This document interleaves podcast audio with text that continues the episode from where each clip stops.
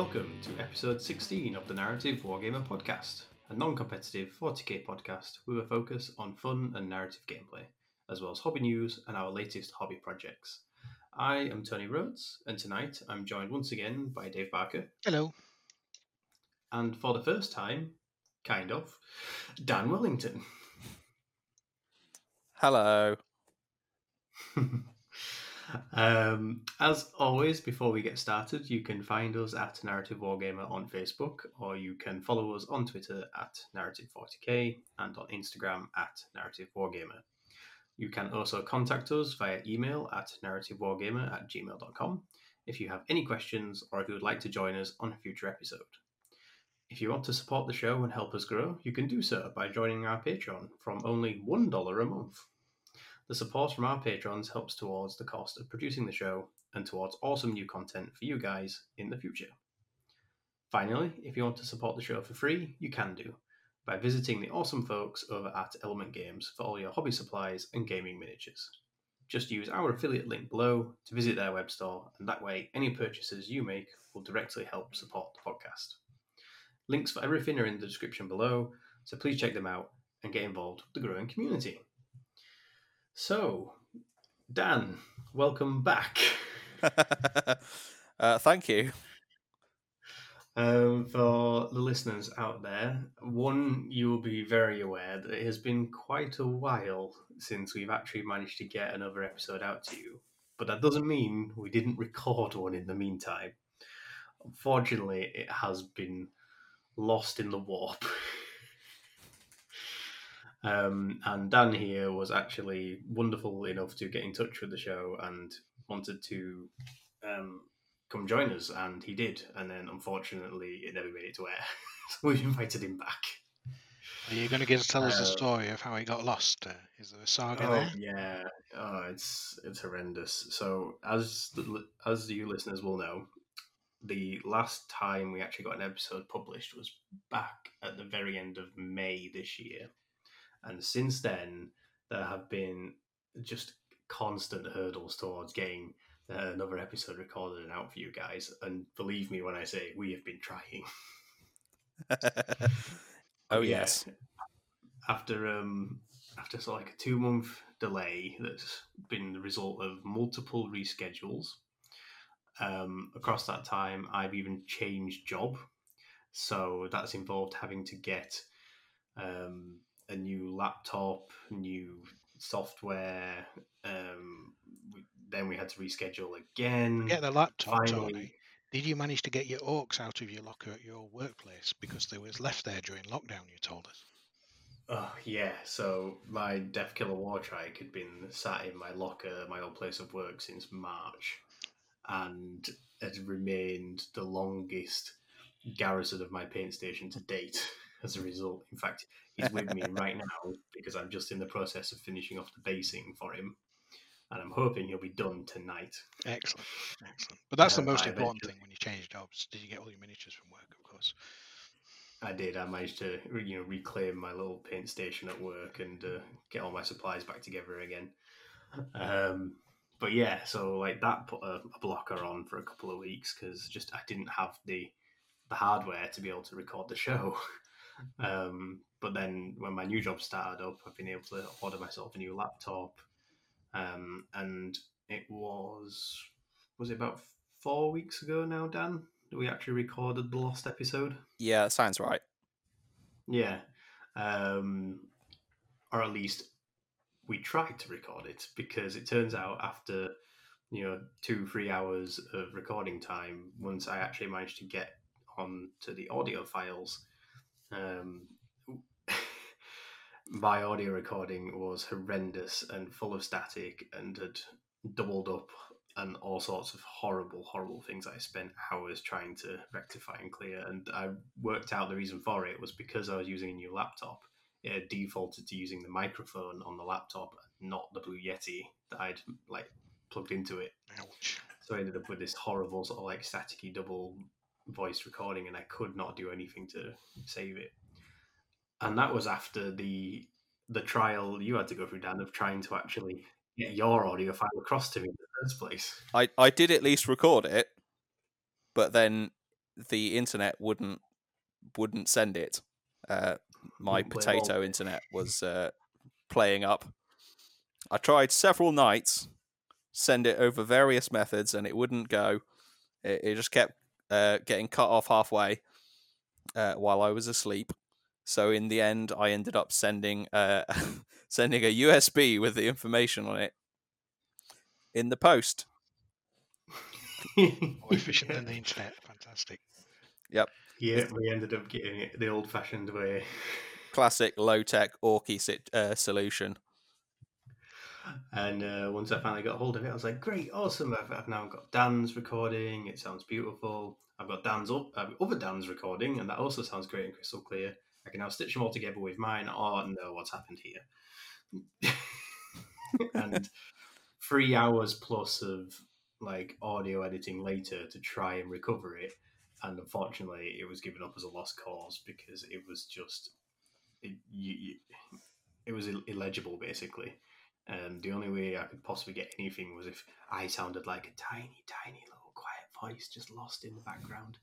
And even then, there was still a sort of static thread running through it, and it was horrendous. And I did not want to put it out there because it, this there's no point when it's that bad. Yeah, absolutely. so I mean, the upshot.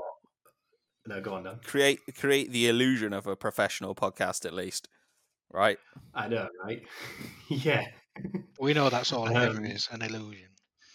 it's a good one. If enough people believe it, it becomes true. you walk.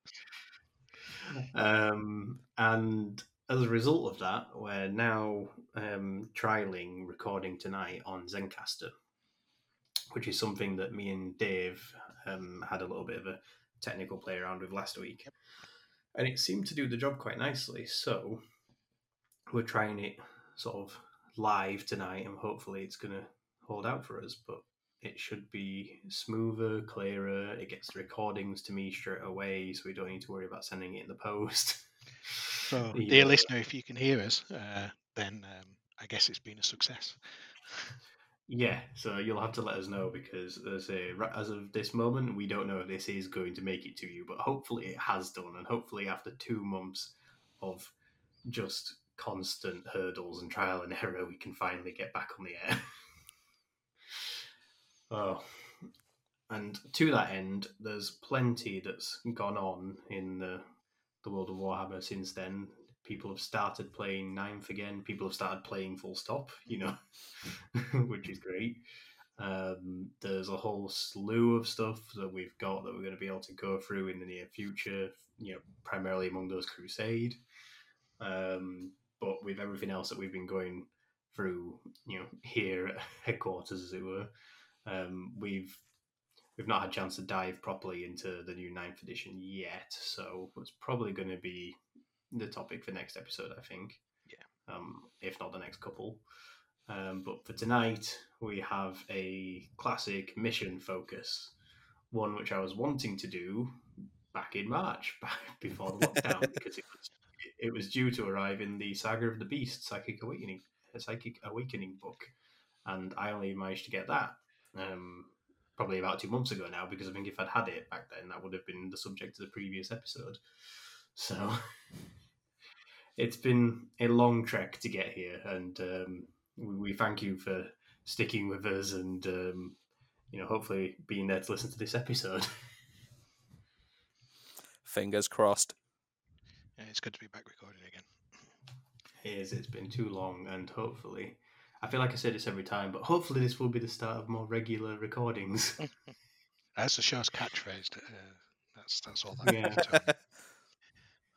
One of these days it will be true. So, to that end, with our explanation of the saga of the cursed episode behind us, hello Dan, welcome to the show. Please introduce yourself to the listeners again. Hello, it's nice to be here. Uh, so uh, yeah, uh, I, I'm Dan. Um, I play 40k. Uh, uh, I've um, yeah, so I've, I've been playing 40k for uh, well, to me it feels like a a very long time, but uh, in present company, uh, maybe not quite as long. Oh well, some of us are just old, and we can't hold that down. No need to pick on us. It puts us to shame, doesn't it? Well, it's uh, yeah, so twenty plus years uh, since uh, just about before third edition came out. Uh, I've been pretty much playing 40k since then, um, uh, and as such, I've built up quite a collection of assorted things. Uh, my yeah main armies are orcs and tyranids, uh, but I've also got a whole load of chaos space marines and admech, and some knights to go with them, uh, and some gene sealer cult to go with the tyranids, uh, and then assorted bits and pieces to go with Almost all a that. bit. A nice, But a nice tell mix. of your um, tell us about your clan of choice for orcs. Ah, yes, where I like to play uh, snake bites. Snake bites, primitive. Mm. Uh, picked specifically because I didn't know anyone else who was playing them. I know, right? I think I don't see many snakebite players out there, but when you do see them, they always look amazing. It's uh, it's an excuse to paint lots of rust and lots of brown, and lots of war paint on mine as well. Uh, although I, I say snake bites, most recently I ran them as the uh, as the feral orcs from Saga of the Beast, uh, which was quite interesting. Uh, we could probably talk about that in a bit. Yes, because we also, for the first time in a long time, actually have a games played section in this show. Indeed. I had know, right? It feels so good. So yeah, there's that to look forward to as well. Um, so Dan, what would you say is your favourite part of the hobby? Uh, so I think my favourite part of the hobby as a whole uh, is just like the community aspect of it. Uh, I really enjoy. Uh, well, I mean, I'm here. I enjoy Yeah. um, interacting with other people, uh, talking about 40k, showing off paint jobs. Um, I I run a blog uh, that's uh, www.redtooth.blogspot.com. Uh, I think, uh, and it's just a it's just a yeah it's it's not a very clever blog. It's just a bunch of stuff that's me keeping track of what I've done, um, mainly for my own benefit. But uh, I yeah I, I like to sort of put something out there for uh, people to look at and to you know be a part of the bigger community.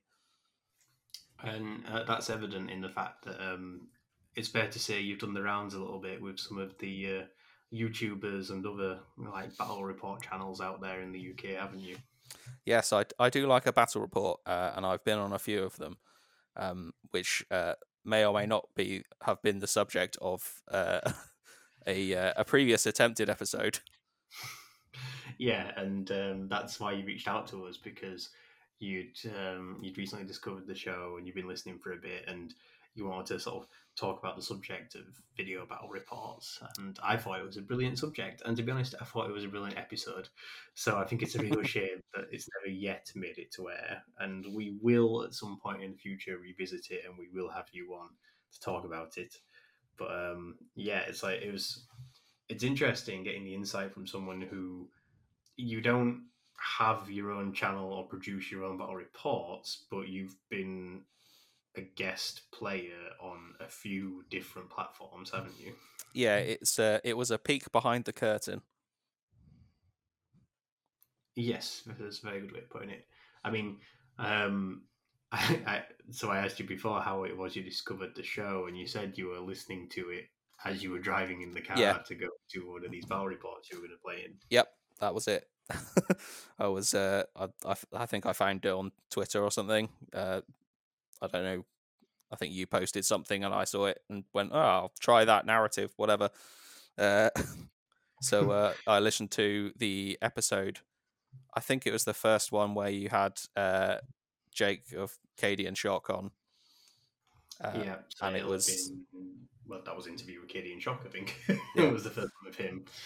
Um, but yeah, we talked about his narrative game um, playing the Doomsday device mission. yeah, yeah, that was a good one.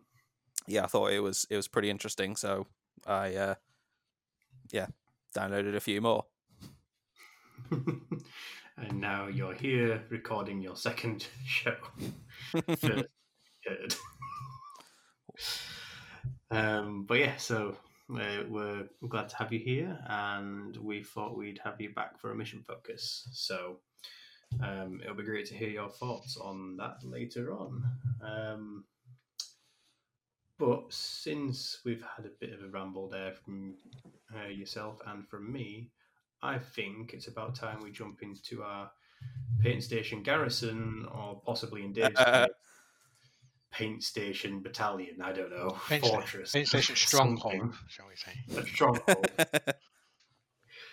yeah, so we'll uh, we'll be back with that in a second, guys.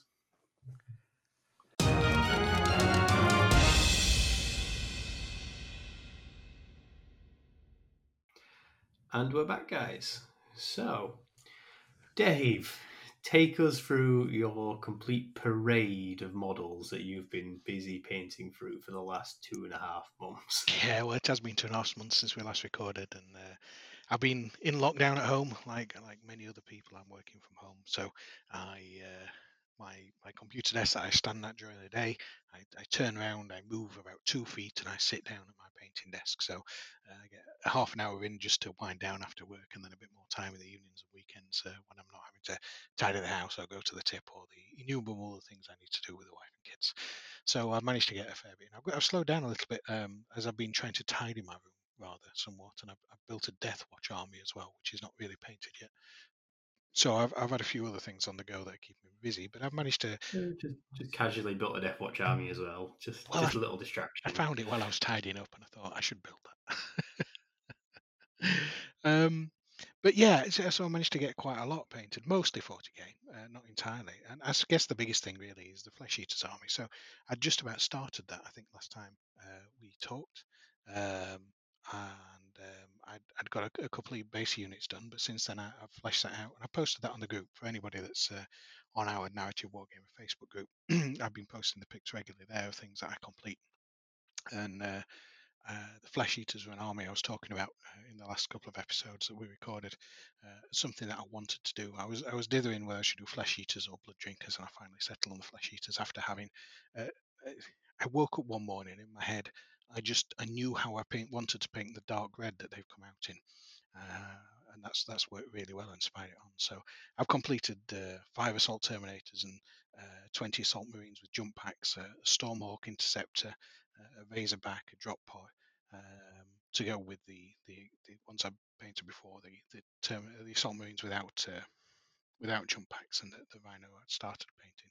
And I got some officers in there, sanguinary priest, because I run them as blood angels because they're blood angels. Uh, uh, successor chapter, uh, a company ancient, um, a captain, and a couple of lieutenants. Um, so yeah, they've they've formed into a good army. I'm doing a few little bits uh, to continue to expand them, but now we're just expanding them to become a back background objective. And it's nice to have finished. A, it's my lockdown army, my flesh eaters, and um, salty space marines is quite a good thing uh, to to come into ninth edition with. Although I wasn't expecting that to come along when we when we started it, so that's been fun. Uh, but they're not the only Space Marines I've been painting. I did uh, some Rainbow Warriors. I, I finished a five-man Sternguard squad and uh, and a Whirlwind. I got my uh, my Rainbow Warriors Whirlwind finished at first, which I'm really pleased with. That came out quite nicely. Plenty of rainbows and transfers on it. This looks good. I painted a few Deathwatch, which is one of the things that triggered me into building the army that I talked about. Uh, I'd already got a five-man veteran squad uh, of just like random uh, Marines that I'd built. Oh, I must have built those about 20, 25 years ago, and I finally got around to painting them. Uh, I mentioned that in the last uh, last uh, episode. But since it's then, I've probably the average delay for most hobbyists. yeah, yeah, it's probably quite fast for most hobbyists, right? um, but I got another five uh, assault marines with jetpacks uh, uh, built, so I got them painted, um, as well as a Primaris dreadnought. Um, and the dreadnought I was really, really happy with because um, I chose to do it as one of my friend's uh, custom chapters. He's uh, he's created his own chapter called the Solarius Rangers, which are effectively um, uh, they're, they're Buzz Lightyear Marines, right? But he's he's done a really nice uh, off-white. It looks white when you see it, but when you get up close to it, it's really, really very grey um, as the primary colour. oh, Yeah, almost sort of like space wolves in white? yeah, Like you know, not, not quite white, but exactly. in the way that they're not quite blue. Yeah, that step lighter towards towards white, but it's obviously grey when you come up to it. uh, and it's a really interesting color. And he gave me the recipe, which I'd reproduced. And he uses the same chapter symbol as the Star Phantoms. Uh, so he got some Star Phantoms transfers off the internet and he gave me a couple. Um, so I've now added to my own Deathwatch, uh, includes, um, well, in this case, a, a Dreadnought, uh, but a Marine from, from my friend's custom chapter, which just makes me full of joy, right? That's a nice touch. Yeah, yeah, absolutely. So they can't all be Rainbow Warriors, right? um, but I've, I've not restricted myself to those the Space Marines. Um, I, I dug out a few random models just as palette cleansers. Um, so I painted a Commander Shadowsun uh, just to practice the white and and to play with the the contrast apothecary white, uh, which I think came out pretty well. Although I got no real particular desire to paint Tau that, that model. The, it was the older Finecast one rather than the new one. I do have the new one, but um, but this was the older one. I, I, did a test model for my Sisters of Battle. I've not really got on with them, but I was really pleased with the Imagifier. I don't know how to say that. How do we say that for the Sisters of Battle? The I believe it's Imagifier. Imagifier. Imagif. I don't know. Is it French? Imagifier? I don't know. You know the one with a big tall standard. uh, so she came out okay. I was really pleased. I'm going to do Bloody Rose uh, when I when I finally paint some more of them. Um, I did some more of the hassle-free Space Dwarf Grims.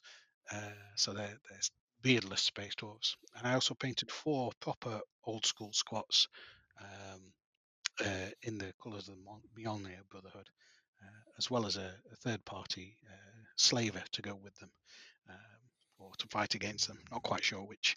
Uh, so, so really pleased with those, and I'm slowly going to finally get painting on my squats. But it, I, I, was thinking about making it my next main army, but I, am just the hobby butterfly strikes me, as you can hear, and I'm, I'm a little bit all over the place because I also painted uh, 20 Chainrasps for Nighthaunt, as well as Nagash, uh, the old, old cartoony metal uh, Nagash, uh, which I've had around for a while. Um, and mostly in contrast paints with just a little bit of metal, and I'm really pleased with the, with the way he came out, uh, just as a again a different palette cleanser, but but to fit in with my my Nighthaunt. And I've started on a Lizardman team for Blood Bowl, so I've finished a couple of skinks. I've got Kroxigor on my table waiting to, to go forward and then a few other things uh, half painted, waiting to go forward. I did a bit more work on my Rainbow Warrior, Roboute Guilliman. Um, uh, I painted some Ultramarine Terminators. I forgot about those. Um, I've started a, another new. Oh one. yeah, I saw those. Yeah, those are the ones the like classic second edition paint scheme with the like hazard strike power fists. Yeah, absolutely, Dan. If you started in uh, at the end of second edition with with orcs and Tyranids, these are your foes, right? I I remember them fondly. Yeah, yeah. So yeah, I, I dug through the, the, all my old material and, and, looked at what I like, and I, I am quite often drawn to second edition styling um, uh, for, for for lots of different armies. And I just saw the the Terminators with their uh, you know red encased weapons, uh, in the blue ultramarine, yes, the hazard stripes on the power fists and the chain fists, and um, and I've taken it from there. And then I've just added just a little bit with the I don't know if you know on the the the if you remember on the Space Marine transfer sheet, there's like a line of checks as a transfer. Yeah. And I've been cutting them up and use them as sort of like a campaign marking, and it just it just feels right for these second edition Marines. It's come out really well. So that's uh, I've painted five of them, and that's what I'm I'm working on tonight as we're talking. I'm painting another five to make my first full squad of ten. And all told, it's an army of about 43 Marines. So I've not pointed it up fully, uh, but it's uh, more than enough to make a Crusade army including a um, an apothecary terminator, which is technically you can't have them in the rules, but uh, you couldn't put a normal apothecary in, even if I have to use normal rules for him. um, yeah, I think the um, the Deathwing have some rules for um, apothecary. Yeah, yeah, maybe. But uh, so yeah, I bought them half built already, second hand from a, a guy in our club who started building them and, and, and given up on them. So yeah, more my hobby butterfly hitting again and then just more of the same, all the things we talked about. And the only other thing, uh, things on my desk, I've got a, a Mourngul ready to paint, um, the, the Forge World thing for the Nighthaunt, and I've got an old, old elf uh, dragon, a wood elf dragon that I've started painting as well. Just uh, again, it's just a bit of a palette cleanser, something different. So, uh, awful lot going on, uh, little bits all over the place. I've even, uh, I guess the last thing I've built is not even primed yet, but I've recently finished building uh, Ghazghkull. so I've got my Ghazghkull ready to go, and I should get some paint on him soon. Nice. Which edition of Ghazghkull? Because it could be any oh, of you. No, that's true. I've got them all. Uh, there, I meant the new plastic. right, the new eight fed slash nine fed Ghazghkull. That's right, the one that's the size of a dreadnought, uh, not the one that's uh, the size of a uh, uh, an old firstborn. so yeah, lots of fun there, and uh, uh, yeah, it's uh, kept me going during lockdown before I've been able to play again. I say, you don't say. I, I don't know how you do it, how you find the time. Know. But yeah, half an hour there, you know, and you know, an hour or a couple of hours when I get time at the weekend, um, and it just uh, it adds up. It really does. Uh, I'm very, very lucky. I know I'm very lucky to have be able to have a permanent setup and a bit of time to do stuff, and um, and a wife that likes to watch period dramas that I really don't like to watch. So that, that gives me the opportunity to sneak upstairs and paint toy soldiers, right? Whereas by comparison, I'm still working on the same model that I was working on back in March. I did, he did get trapped. Let's be fair. it is true, yes, but I'm actually applying like the um the grass tufts to my Deffkilla War trike at the moment. So once they're on, I can paint the base rim, and he will be done. You know, six months later, but whatever. it is what it is. Um, other than that, the the main thing that I'd been painting over sort of like the last month was a Necromunda gang. So I'd been so whereas you've painted approximately ten thousand models, Dave, I believe I've painted about ten. Uh, I've painted 156 models during lockdown. of course you did. Of course you got them. Wow. Um, but yeah, so mine are all um, these Chaos Cultists for Necromunda because I've been putting together the Children of Hellmore, my uh, Chaos Cult. And I've been having a lot of fun with them. Um, they were my first experiment with contrast paints. Um, and I do enjoy them. I've had some um, mixed results um, from one or two of them because they weren't quite what I was wanting to get out of them for that project. But things like um, Black Templar, I think, is amazing, and it's just going to be a staple of some of my um, paints moving forwards. Um, so that's been really fun. Um, I've had lots of fun little ways of taking, you know, Necromunda style humans and making them look chaos culty. So sort of shaven heads, tattoos, stuff like that. They're a lot of fun. And um, I even turned a very old Games Day Chaos Sorcerer um, from Warhammer Fantasy Battle into my cult witch. Um, so he's um, he's all covered in like mutations and tentacles, and um, but he still looks pretty roided out because he's a chaos warrior. Have you converted him out of parts from something else, or did you green stuff him up together as kind of conversions? No, no, that's how he came. Um, the only thing I've done was I've, I've like sci-fied him a little bit, so I've given him um, a pistol holster from some chaos model, so it's got like you know the chaos stars on it. Um, he's got um, some of the Escher grenades and knives and blades and stuff on his back, and um, the like armored shoulder pad that he has. I've painted in like hazard stripes, so it looks like it's obviously like a reclaimed piece of like furnace plating or something.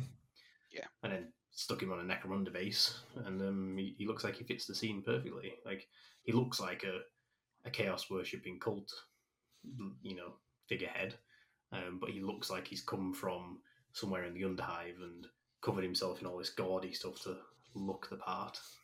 The majority of the last month I've been working on that uh, Necromunda again, and it's um, it's been a nice change of pace to my orcs. Um, although with the completion of this Deffkilla War Trike, I have worked out that in 9th edition um, monies, I have uh, 1750 points of painted orcs now which I'm really pleased about. So hopefully, in the near future, I'll be able to play my first first lifetime ever game with a fully painted army on a fully painted board. Oof. Hopefully, against an opponent with a fully painted army. Brilliant. I, I'm interested there. Uh, just a small diversion on my ninth, if you don't mind, Tony, because he's going to keep Yeah. Uh, you said you only got nearly 1,750 points. I've not calculated points values. I bought the book that, that tells me how to, but uh, I, I played one one game at ninth, which I'll, I'll talk about later in the right section of this uh, this cast. But um, my opponent approached me in terms of power level, and I didn't even think about it because we played Crusade, and that's that's uh, quite often driven by power level. I've not yet found the time to work out points. It's not really even occurred to me to do so. Uh, are you inclined to move towards power level with some of the changes, or is is is point still the way you feel you should go? For me personally, I'm quite happy to try either. And now I have to say that throughout 8th edition, I never felt the inclination to bother trying power level. It just didn't seem like it was necessary. Not when I've spent, you know, years and years and years playing with points. That's just what I'm accustomed to. There didn't seem to be any purpose for the change. However, with the advent of Crusade, I feel like point. Um, I feel like power level is intended for it, if that makes sense. Yeah. Like you know, it is the intended currency to use for Crusade, and I think, I think perhaps it almost helps enforce the idea of a relaxed attitude to the games when you're just using power level to put the lists together. So I have to admit, I've not really worked out what my force is in power level. I've just looked at it from, you know, habit of a lifetime, just to curious to see what it stacks up as. Yeah. Um, because I know I've got in total, I've now just passed two thousand points of painted orc models, but because a chunk of that is tied up in like HQ units and such, um, the best way it comes together is a, a functioning list is 1750 points. Um, so I haven't really looked at it from a, Okay. a power level perspective yet, but I am wanting to because I haven't yet thought about how I would apply my force as a crusade force. Right. Um, I'm just I was just curious what like the the total pa- painted value came to. Yeah. Um. So yeah, I'm I'm definitely want to give it a try, and I have heard it seems like there's a shift in attitude towards it where I think the majority of people in 8th edition didn't think about power level too much, but it seems like it's a lot more just in the conversation these days with ninth. Yeah, I, I, I, had, I understand exactly what you're saying because I had the same feeling with eighth, and uh, I wasn't interested. I only started using power level on on Friday night at our club when we'd been at work all week, and both of us had got armies in the car, and we at four o'clock before we got there at six, we'd be like, "Have you got an army list yet? No. Shall we use power level? Yeah, that'll be faster." so I only really tried it from from a position of laziness, really. But once we started using it, it, it I found it to be quite good, and I'm finding it the same so far in ninth. Uh, Dan, I mean, we've not talked much about uh, how you play. Uh, do you usually play points or power level? Uh, I I generally have played points, but um, power level occasionally. Uh, I definitely think that it, it has a different place to points. Yeah. Um, it's as you say, it's for laziness. It's for let's just shove some toys on the table and then see what it is. Uh, whereas if you're gonna spend like an hour writing a list for a game in a week or whatever, then you might as well use points. Right. Uh, but it works really well for Crusade because you've got this roster of however many power level that you pick from Mhm. for each game. So it's very easy to chop and change what you're going to take depending on what makes sense for the scenario and stuff. So I think it's it's you know ideal for that sort of that sort of game. Yeah, I do think also as a side note that I think power level lends itself um, as a better system for the random army generator from Yeah. chapter approved 2019 if you're going to play a game where you use that and you know you're pulling from your collection based on um, the the army generator i think it's a lot smoother to use power level for something like that than it is to try and minutely work out the granular values of points for something like that. So yeah, I think it, it definitely has its place.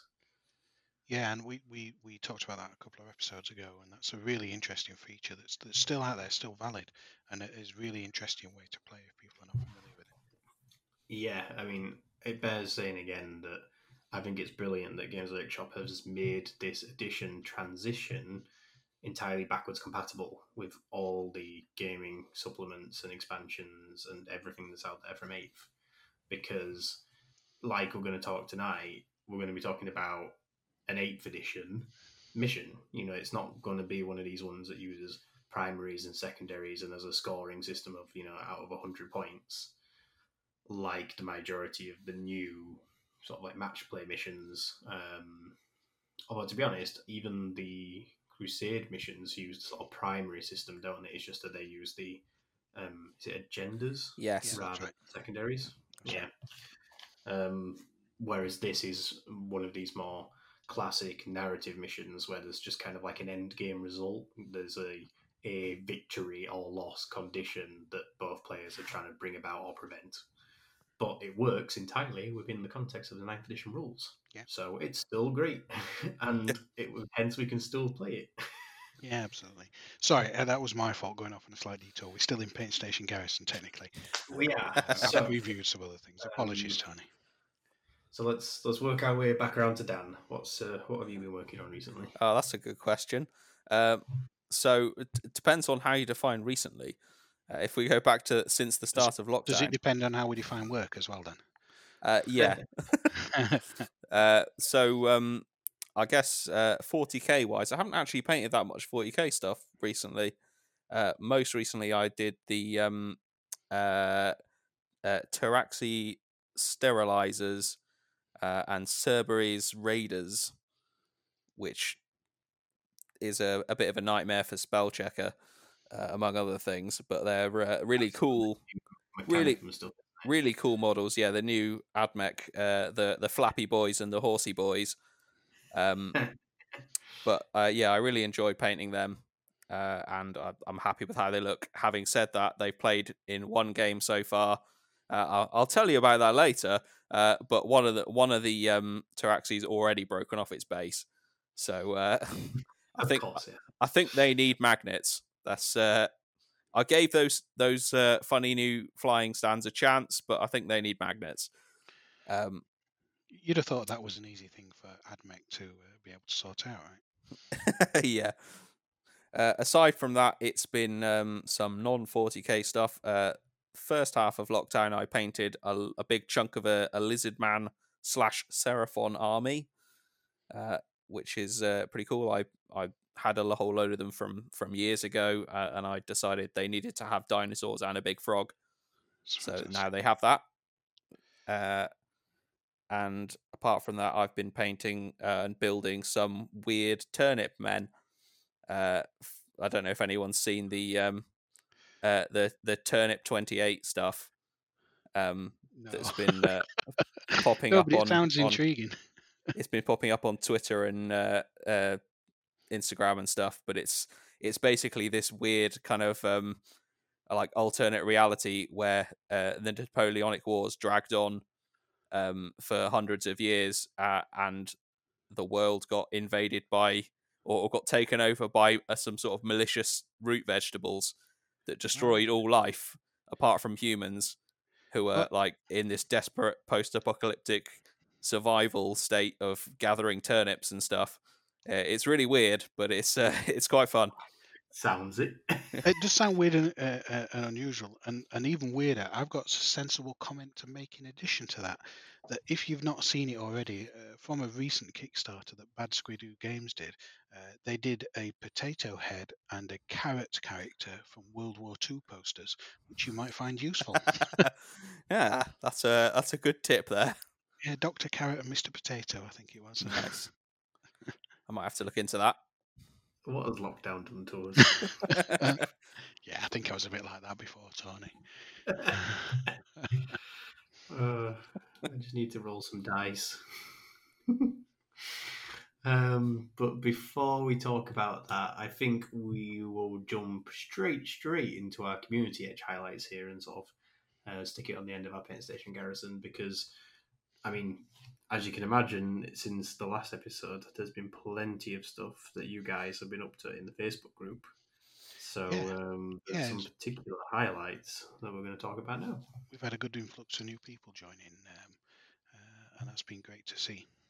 Well, yeah, I mean, um, it's been, I mean, just today we've had um, a couple of people join the group, and it's brilliant. It really is starting to grow. But um, some of the regulars have also been very busy over the last um, couple of months. In particular, Mr. Um, Francisco Vera. Seems like he paints almost as much, if not more, than Dave. I think he does Yeah, paint a little. I'm not the only uh, volume painter in the group. Uh, he's, he's brilliant. A lot of what we've seen from Francisco has been brilliant. But um, I know you were particularly taken with his Indomitus stuff, right, Tony? Yeah, so um, he's gone through the entire Necron half of Indomitus in a single weekend. Oof. and, you know, it looks good. And he, he I mean, he honestly just gets a, an honorable mention at this point in most community highlights because every week he literally posts like a weekly roundup of what he's painted that week. Yeah. And it's always several pictures of multiple things. Um, I know the other month the Imperial Fist Siege Dreadnought he painted Yeah. um, was lovely. That was particularly a, Oh yeah. a notable piece. But then an entire you know Necron Indomitus set in like two days, even for, even by his standards, it was uh, really impressive. Yeah, And I I, I like I like those um Skorpekh destroyers that he did. The uh, the blades look nice and shiny. Uh, I'm a bit of a sucker for the uh, kind of uh, glowing blade effects. So uh, so I like that. Um, I, I quite And liked it. They then- were slightly simpler than some of the others, but his orcs have been really nice as well. I think they're worth a mention. yeah, it have been. Um, like, again, he's just cracking through them. I, I wish I got through my orcs that quickly. Um, and then, as well as that, there's been a lot more stuff in the last, let's say, two to three weeks popping up of um, people playing games for the first time, or you know, discussing their sort of like first ninth edition um, experiences. Um, Mr. Tom Blanding, in particular, was showing his um, his first Crusade games. Um, I think he it looked like he had a couple of friends sort of around, and they were playing some probably 25 power level games, I think, by the looks of it. Sort of like, you know, early days crusading, Yep. as it were. Um, and then I've got in my notes here. Uh, there was also a particular battle report that was discussed by one Dan Wellington, Hello. um, his Alpha Legion and his Slaanesh Demons, which I think will probably end up moving into our actual games played section, won't it? yeah, I'll I'll cover that shortly. yeah. Um, so yeah, was there um, anything else that either of you two particularly wanted to pick up or point out from the community? I know there's Uh, just, I mean, there's almost too much stuff to mention. It's, there's been a lot of stuff coming through in the last two and a half months, and Um, it's brilliant. Yeah, we've Just- got so much to get through this episode. Yeah, Yeah, how I- far, how far back do you want to go? I think almost just want to say uh, thanks for everybody to continue to be great, great community on, on especially on the Facebook page and those that respond to the, the Twitter posts and, and seeing that interaction and, and engaging with it is fantastic. It is. It really is, and it's been keeping us going. You know, while we've not been able to actually get another episode out to you guys, it's been wonderful to see you all actually sharing in the hobby together. So yeah, keep it up.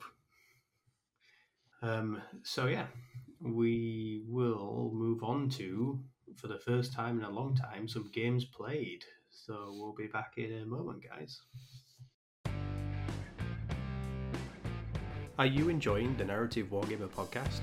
If you are, why not check out our community Facebook group at Narrative Wargamer on Facebook. We share our latest hobby projects and narrative battles and aim to grow a community for casual and narrative 40k players.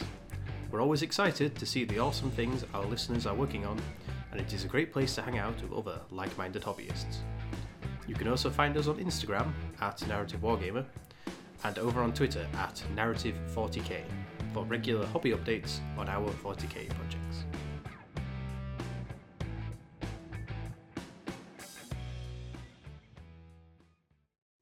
And we're back, guys. And for the first time in a long time, we've been rolling some dice. Or at least- Dan certainly has. Dave has.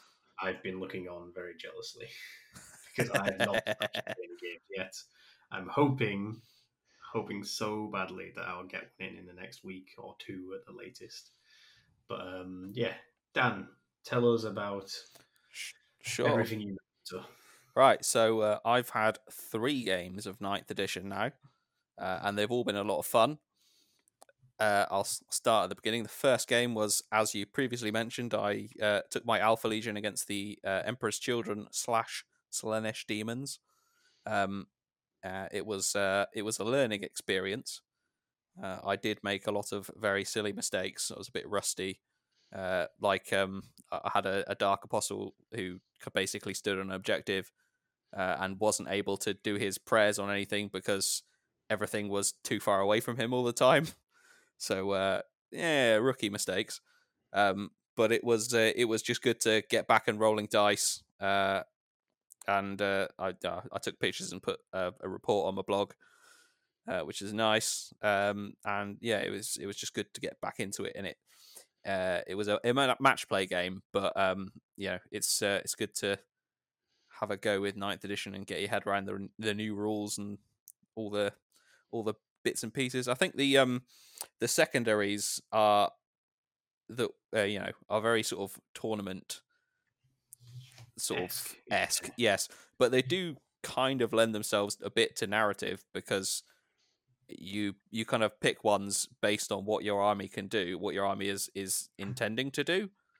Uh, so in yeah, that one, uh, like it's not like you're going to be getting hold the line for your orcs in mill. Yeah, exactly, exactly. Know, assuming your army plays the way it's narratively supposed to, you pick uh, secondaries that support it narratively as well, uh, which it's quite good. Uh, second game I played was a um, another match play game. It was I took my orcs against the Khorne demons, uh, uh, which was, as you can imagine, a proper bloodbath. Uh, it was um, a big smash up in the middle. Lots of stuff died. Somehow, I ended up with almost as many boys as I started with. He just killed off all my characters and my big like my Nobz and stuff. So I just I was able to swamp the board, uh, and it was an incredibly tight game that came down to the last charge, um, whether I could get onto the objective and push him off. Uh, and thankfully, as previously mentioned, I was running the feral orcs from uh, from Saga of the Beast, uh, which gives your your boys um, a bonus to advancing, and it also gives you a six inch pile in, uh, which, which was incredibly useful when you're making a long bomb charge and you just tag a unit on the objective. Suddenly, all your boys can pile in six inches. You can get a whole load more fighting, wipe out the bloodletters. You hold the objective, boom, win the game. Uh, it was uh, quite a quite an epic confrontation. I enjoyed it a lot. Uh, and then finally, uh, just the other day, I played my first game of Crusade, uh, which is uh, was a lot of fun. I took my AdMech um, and took the excuse to give all give all my characters names and stuff like that uh, that I haven't previously done with that army. And I played against um, Emperor's Children. small thing, but it does so much for your army, doesn't it? It really makes you feel invested in it. It makes a big difference. Um, it really does uh, and having this, we kind of I played against the same player who uh, had the the uh, Slaanesh force before, um, but we both had a bit of a, a, talk at the start about kind of the narratives behind our list, uh, and I, I, decided my guys were were looking for archaeotech. That was kind of their whole whole deal.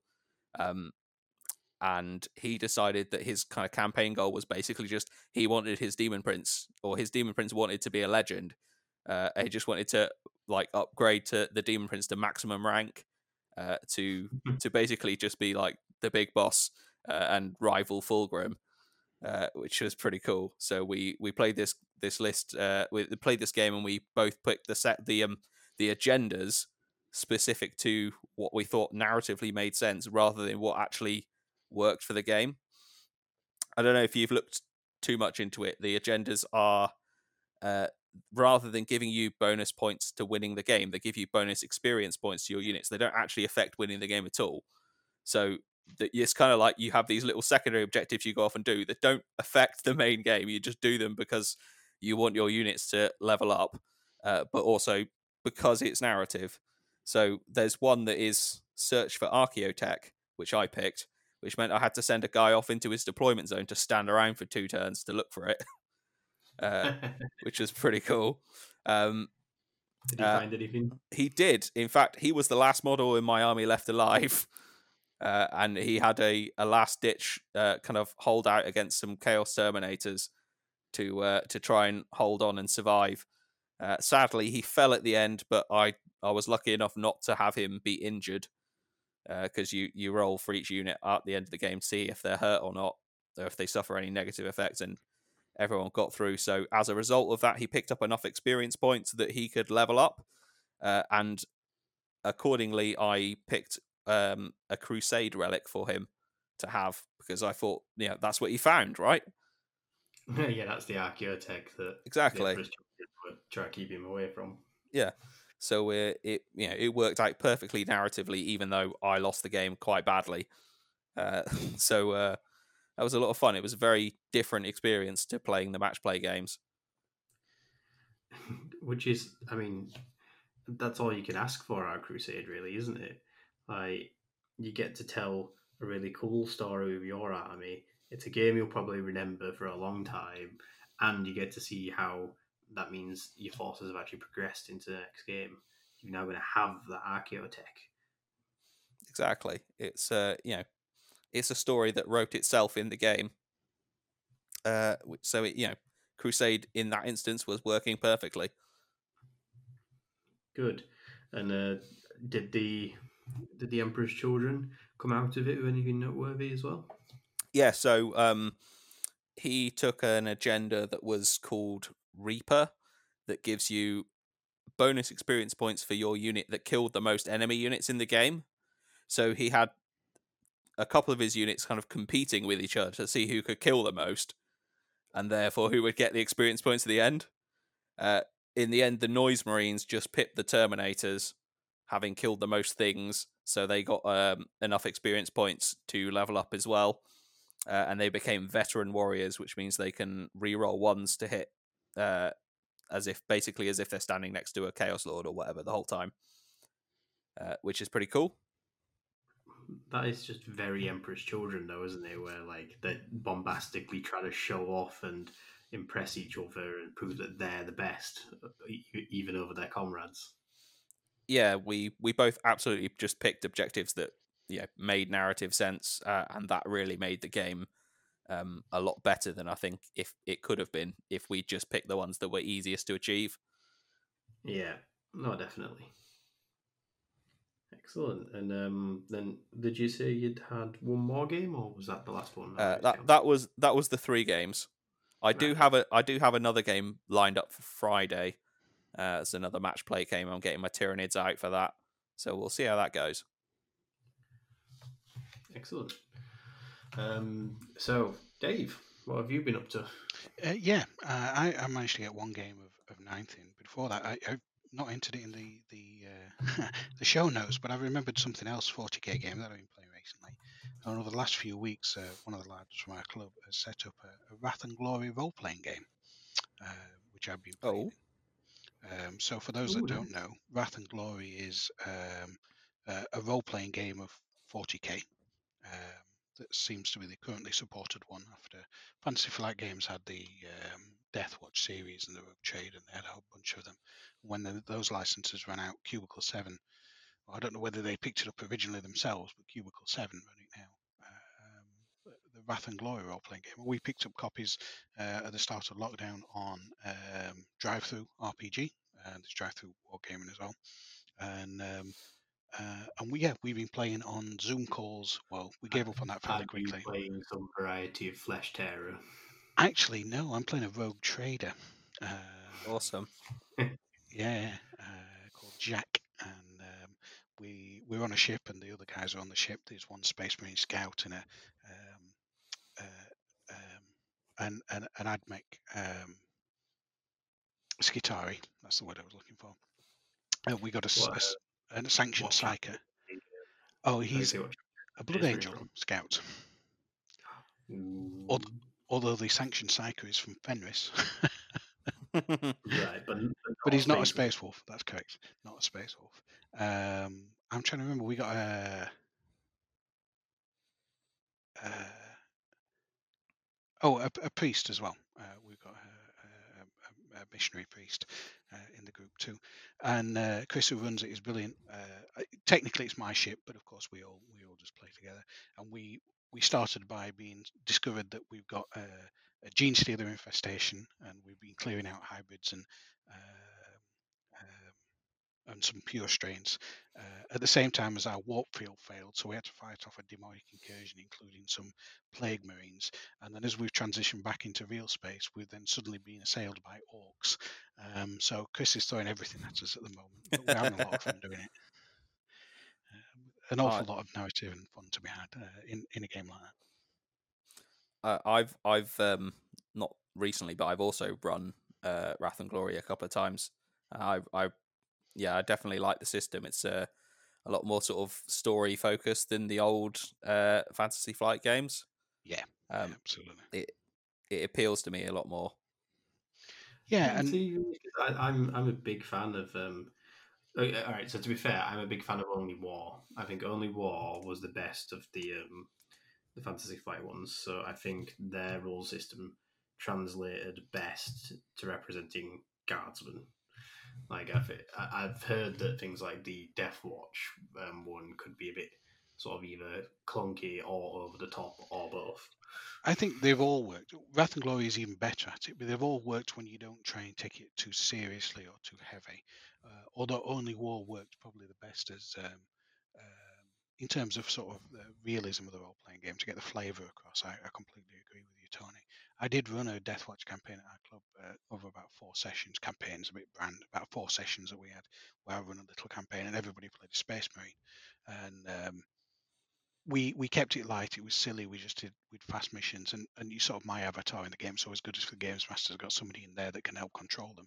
They were all reported to me. I ran a sergeant, an angry marine sergeant, um, uh, who's uh, yeah, I can't give you his name because it's a swear word. but um, uh, yeah, they just shouted at them all the time, and he, he always referred to the Blood Angel as um, Twilight, and he was entirely Yeah. disrespectful. And um, but it was fun. It was light. We just kept it light, and it, it worked really well that way. Um, you know, uh, in a very narrative kind of way. I do at some point want to run another Only War campaign in the future. I feel like between Jake, Dan, Chris, yourselves, Yeah. I feel like there's a, the makings of a, a really good little roleplay group there. I think you're right. I think it's good. Anyway, sorry, I didn't even put that in the show notes, but I've remembered that was something else 40k that we've been doing. Games played, uh, it counts for, right? Um, It's a game. You played it. and it, it, it is 40k narrative related. So, um, yeah, I'll not talk about Carcassonne that I've been playing. That's not 40k related. Um, but the the other game I've played is a game of ninth. So uh, uh, a couple of weeks ago, well, last week, last Tu- Tuesday last, we're recording on Wednesday now, uh, eight days ago. Um, I had my first game of Garden Hammer. So uh, our club, some clubs have been able to reopen, and that's awesome. But our, our club, we've just not been able to make it work yet. We know what we need to do to keep everybody safe, uh, but we just don't have enough space uh, with those constraints to make it financially viable. So we're just going to stay uh, stay close for a while longer, particularly because the centre's not so keen for us to open again yet either. So, you know, we don't want anybody to get COVID because they've met up to play games. So we, we're staying safe. But some of us uh, have been playing Garden Hammer. And um, uh, eight days ago, Lewis, uh, one of my friends who used to live in my village, comes to our club. Um, he, he came over to my back garden and we played safely outside in the the setting sun. Uh, uh, our first uh, uh, crusade game. So I uh, my chance to get the flesh tearers on the table, uh, led by uh, as you said, naming them was great fun, right, Dan? And Mhm. uh, led by my new lieutenant Cleve, seemed an appropriate name for a, a flesh eater. Fair. uh, and uh, so I had a lieutenant. Uh, I got a Razorback on the table. I got five man assault squad with with jump packs and uh, my Terminator assault squad, uh, which have got four guys with lightning claws and a, a guy with a thunder slammer and storm shield. Um, so they they I don't remember what they are off the top of my head. I haven't got my notes with me, uh, but they were all named as well. I just don't remember what all their names were. Um, but it, uh, and he brought uh, Scions, uh, and and Lewis is no slouch. He's oh, he's an awful lot younger than me, but he's he's won tournaments. Uh, he won the, the what's it called, the No Retreat tournament in Gibraltar a couple of years Ooh. ago. Oh, really? Yeah, so he he's really um, he's no slouch, but he came. It was a fun game. It's narrative. We just wanted to try Crusade. Um, we we know where we are with it, and uh, we were on the same page for playing. But he brought Scions, uh, two of those uh, truck things for Scions, which are called Tower- Tauroxes, Taurox. Taurox. Yeah, thank you very much. or uh, as I which call them, orc trucks. Yeah, yeah, yeah, absolutely. Uh, and they, they are. I mean, in some sense, they are. They're quite lightly armored. They, they've not got so many wounds really for what they are, but they're quite quite heavily gunned. I, I was just meaning that my Orc truck's physically built out of. Oh right, okay, yeah, yeah. works in both ways. Sorry, Tony. I mixed up. works in both ways. But they are. You know what I mean? They are quite lightly armored and heavily armed. Mhm. yeah, I don't tell you what you Uh, mean. He got two Scion plasma, ten man plasma armed hotshot squads, uh, and a and a lieutenant leading them. And um, uh, we started off um, uh, with just the the mission one. Uh, is it hit and run? Um, I can't remember. With the middle zone with the four objectives. Um, and uh, like you said, we, we chose narrative uh, agendas. Uh, so for the flesh eaters, uh, mine was um, uh, Cull the people. Cull the herd, I think it is, or something like that, where the most number of uh, enemy models slain is the one that gets the bonus experience at the end. And um, I, I think I, I can't say that I I played badly. I think Lewis played better, which we kind of both expected anyway. Um, and I think I could perhaps have been a little unlucky on the dice, uh, but I can't really complain. It all worked out quite fair. Lewis got the drop in the first turn. Uh, he got himself in a good position. He, he only won by 10 points, but he also did table me by turn four. uh, and part of that was I, I never really got my Terminators into into assault. He managed to shoot them up with the Tauroxes before I got too far, although they managed to claim some victory points. And my um, my assault squad was cut down with, by um, overwatching uh, as, as I charged into them. But I couldn't not charge in with, with my first game with my, my assault Flesh Tearers. Uh, and then it got into it between the uh, the lieutenant who got a chainsaw and a, a, a, bolt pistol, uh, and he he yes he just started slaying through stuff, and he was really quite good. He took out a Taurox, oh, he took out both Taurox actually on his own. um, the last cannons on the Razorback uh, did dents into them, uh, but they, they weren't really quite as effective as you would normally hope for las cannons. Uh, and actually, I got in a position where the the Taurox uh, started getting rammed by my Razorback. Um, and that, that's when we started discovering, well, because I don't think I've actually gone into assault with a vehicle for a long time. And we realized, well, there's Space Marines and he's just assaulted. So doesn't he get plus one attack on the Razorback, even though it's six plus to wound? um, and a Blood Angel vehicle as well. so it all, all went a little bit weird at one point. but they, they, yes, he knocked some wounds off by uh, dinging panels between other vehicles. Um, and he, eventually he, he got the better of me. But the, the lieutenant went in, he was killing the Taurox. He got rid of his the opposing lieutenant really easily, uh, as you would imagine. He's, he's quite a lot stronger, but uh, he was overwhelmed really by the, the mass of Scions. And then uh, Lewis managed to win by ten victory points there. But uh, an awful lot of fun, so much, so much good fun to roll the dice. And I I've got some of the new battlefields, uh, so we use two of that. That battlefield set comes with with two uh, cardboard boards that give you together the minimum size for for a combat patrol game. And um, the only way we had to bend the rules was my Flesh Tearers. I don't have any troops choices. Uh, so Lewis agreed that I could bring, uh, you know, a perfectly valid, uh, not spearhead. That's the assault. Uh, that's the heavy one. What's the assault detachment called? Uh, Vanguard. Vanguard. So because I had no troops choices at all painted up at the moment, uh, he agreed I could bring a Vanguard, and because we're playing for fun, it's it's all cool, right? And Yeah. uh, I'll get some scouts painted as quickly as possible so I can overcome that limitation.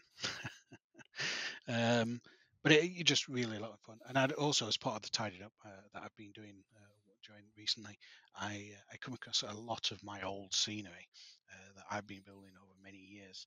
Um, so uh, it was fun to get that out and play over that scenery that we put on the board as well. So just just I when like you said, um, Tony, the the pleasure of coming back and rolling dice is fantastic. I'm so jealous. Yeah, I wanna sorry, roll mate. But uh, It feels so good. It was, yeah. We both just sat there for nearly an hour afterwards, just chatting about the game and how it had gone and how much we enjoyed it, what went right and what didn't went wrong, and the the the paperwork aspect of it that is in there, uh, and I quite like. I know some people are not so keen, but it was as quick or quicker than a Necromunda game, uh, or certainly quicker than a Blood Bowl game in terms of sort of the amount of paperwork that's required to do afterwards. I mean, I think the advantage of it is not a lot of it like needs to be done in front of your opponent, sort of thing. Yeah. So you could just, you know, you can just make your quick notes during the game, and you can almost spend a bit of time the next day or whenever you just next got time to sort of properly sit and think about it some more.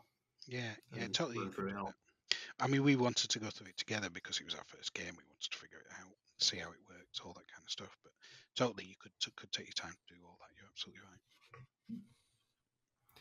Excellent. Well, it sounds like the pair of you have been really enjoying getting yourselves into ninth edition and just really getting out there and trying things like the Crusade system and all sorts. So yeah, it's hopefully it's the start of a another great time to be playing the game. Yeah, it certainly feels like it. Uh, there's an awful lot of buzz on social media for people that are playing already. I think all of us and our listeners will have seen that.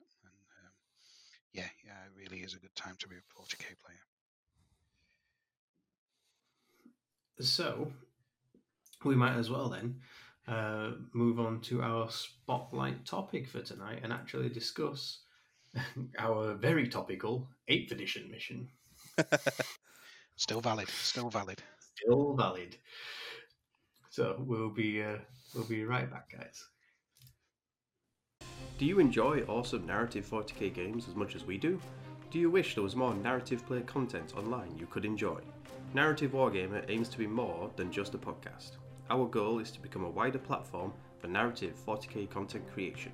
Right now, we are just starting out, but you can already find 40k articles and gaming posts on our website at narrativewargamer.wordpress.com.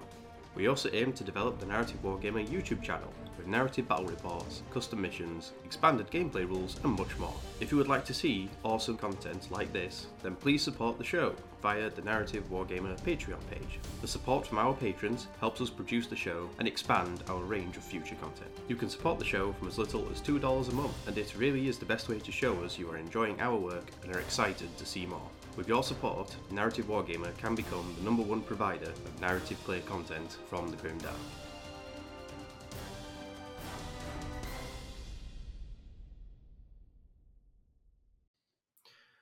And we're back, guys. So, for the first time in a little while, we're going to have a deep dive into a mission focus.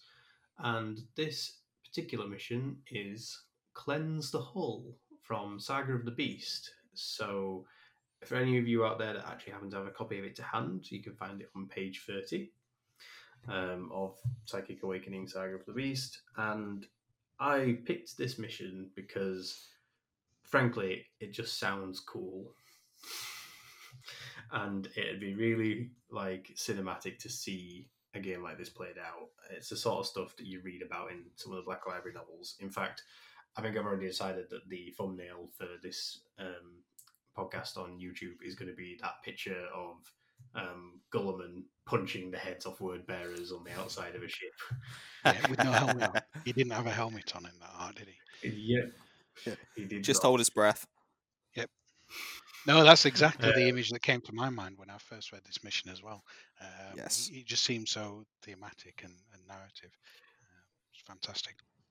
Yeah, so like essentially, this mission represents an attacking force that's landed on the outer hull of a spaceship or equivalent, and are now trying to breach their way inside to you know wreak havoc, destroy the ship, do whatever. And as such, it's a battle that takes place in the void.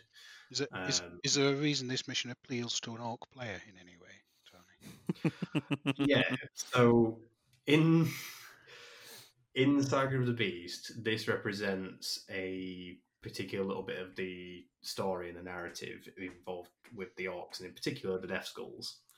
So the original narrative is that the Space Wolves and the selections of other Imperial forces that they've got in their fleet, they actually hide their vessels in this asteroid belt and power them all down, basically pretending to look like derelict, abandoned Imperial ships. So that all these orcs come in and think, oh, great, free ships, let's start looting these. And then they'll, they start landing on like the surfaces of all these um, spaceships and they start bringing out, you know, breaching equipment and um, these tools to basically salvage them and basically start breaking them apart or reclaiming them.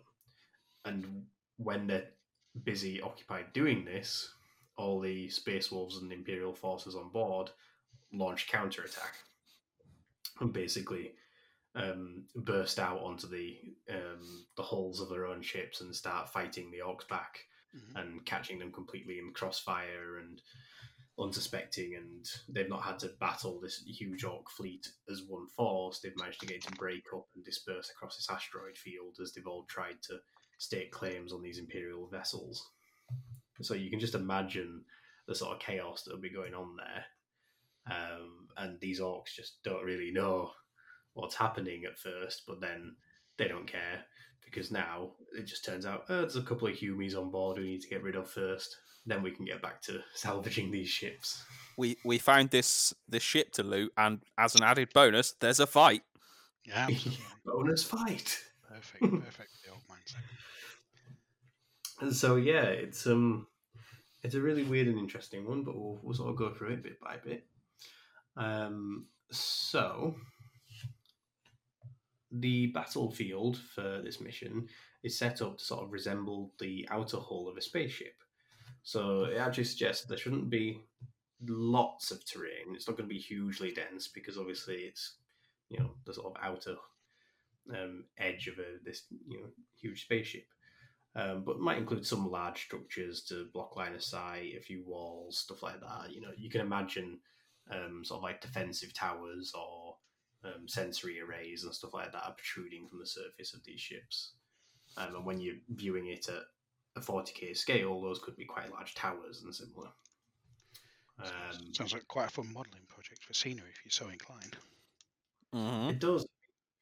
I think there's a good crossover here with basically using the sort of zone mortalis stuff because rather than having a traditional zone mortalis board that's very tightly packed and all small corridors and stuff, you could say do quite a dispersed board where you've got large open spaces between sections of walls or taller building bits, Yeah. and it represents more that sort of like think Star Wars style trench system on the surface of the Death Star. Yeah, Yeah.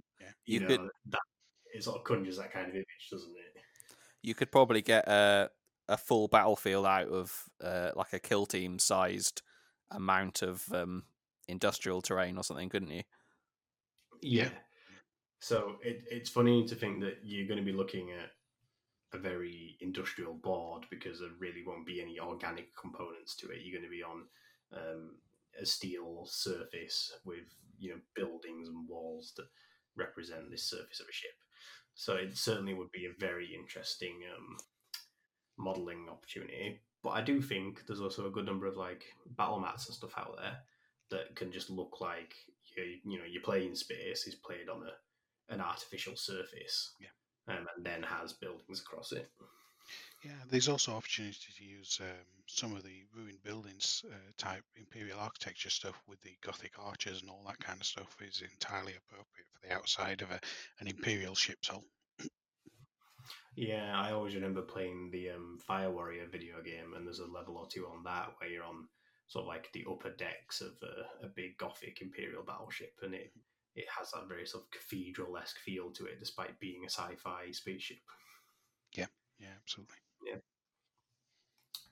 Um, but then, in addition to that, when in the context of the mission, there are three zones across the board that are known as breaching zones, and these are the areas where whatever nefarious mechanical device the attackers are using to try and breach their way physically into the ship are. And again, I think these could represent some modeling opportunities. I know the first thing that comes to mind for me is using the um, tectonic frag drill terrain piece. I could just imagine orcs having some of those and using them to try and just drill their way into the ship. Yeah. Um, or if it's like an imperial force, you could use you could use like imperial knights and stuff that are too busy focusing on breaching that they're not actually taking part in the battle, but they could be stood there. You know, they're meant to be ripping their way through the hull or blasting with their thermal lancers or whatever. And these things could be nice scenery pieces for that game. Yeah, there's also the the other thing that came to mind for me is the the AdMech uh, Forge World uh, small tunneling um, machines. Uh, I can't remember the name of them for the life of Is me. it the termites? The termites, that's right. Yeah, the classic old uh, name for the, the Squats used to have them, didn't they? Um, and those termite models would be would uh, was something that jumped to my mind as as breaching automata. Yeah, so like I, I can imagine that basically sort of setting the scene. You know, you've got this big industrial battle board, and you've got three um, areas where there's something happening. You know, however the attacker is attempting to breach their way into the ship, and um, from there you can envision how the battle's going to play out. So, um, as for the actual forces included, now there's I think there's a little bit of um, sort of creative license allowed here, but as written, it suggests that neither army should include any vehicles or Titanic units unless they are aircraft. Mhm.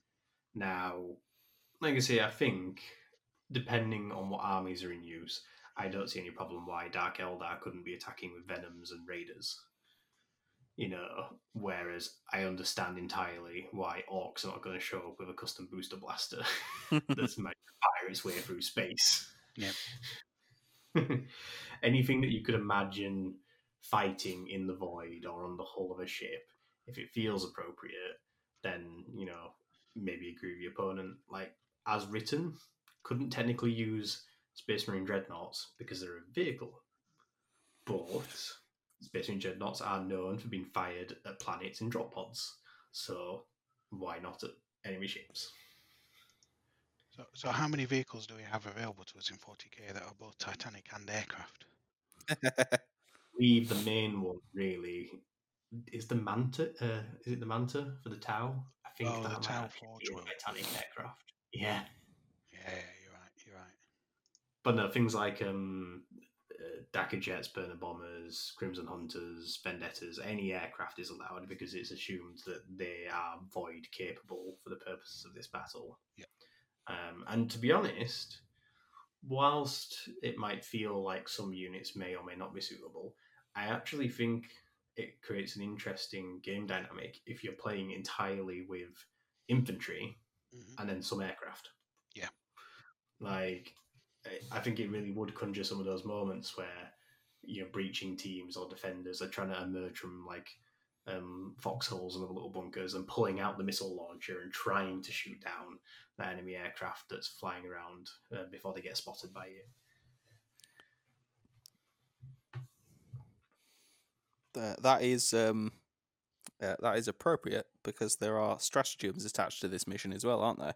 Uh, one of Oh, which yeah, is called access hatch, uh, and there's another one called defensive turret. So uh, it, it all comes together, doesn't it? And Yeah. we'll, uh, we'll cover this in a little bit once we've sort of outlined the mission. But yeah, I, I do think this really could conjure, you know, some of those ideas of like, you know, attack runs on the Death Star or similar. You know, like you've got these aircraft flying around and you've got these, you know, defensive forces um, on the, you know, air quotes ground that are trying to fend them off. Um, or even defending aircraft that are, you know, scrambling to try and get out there and defend the ship.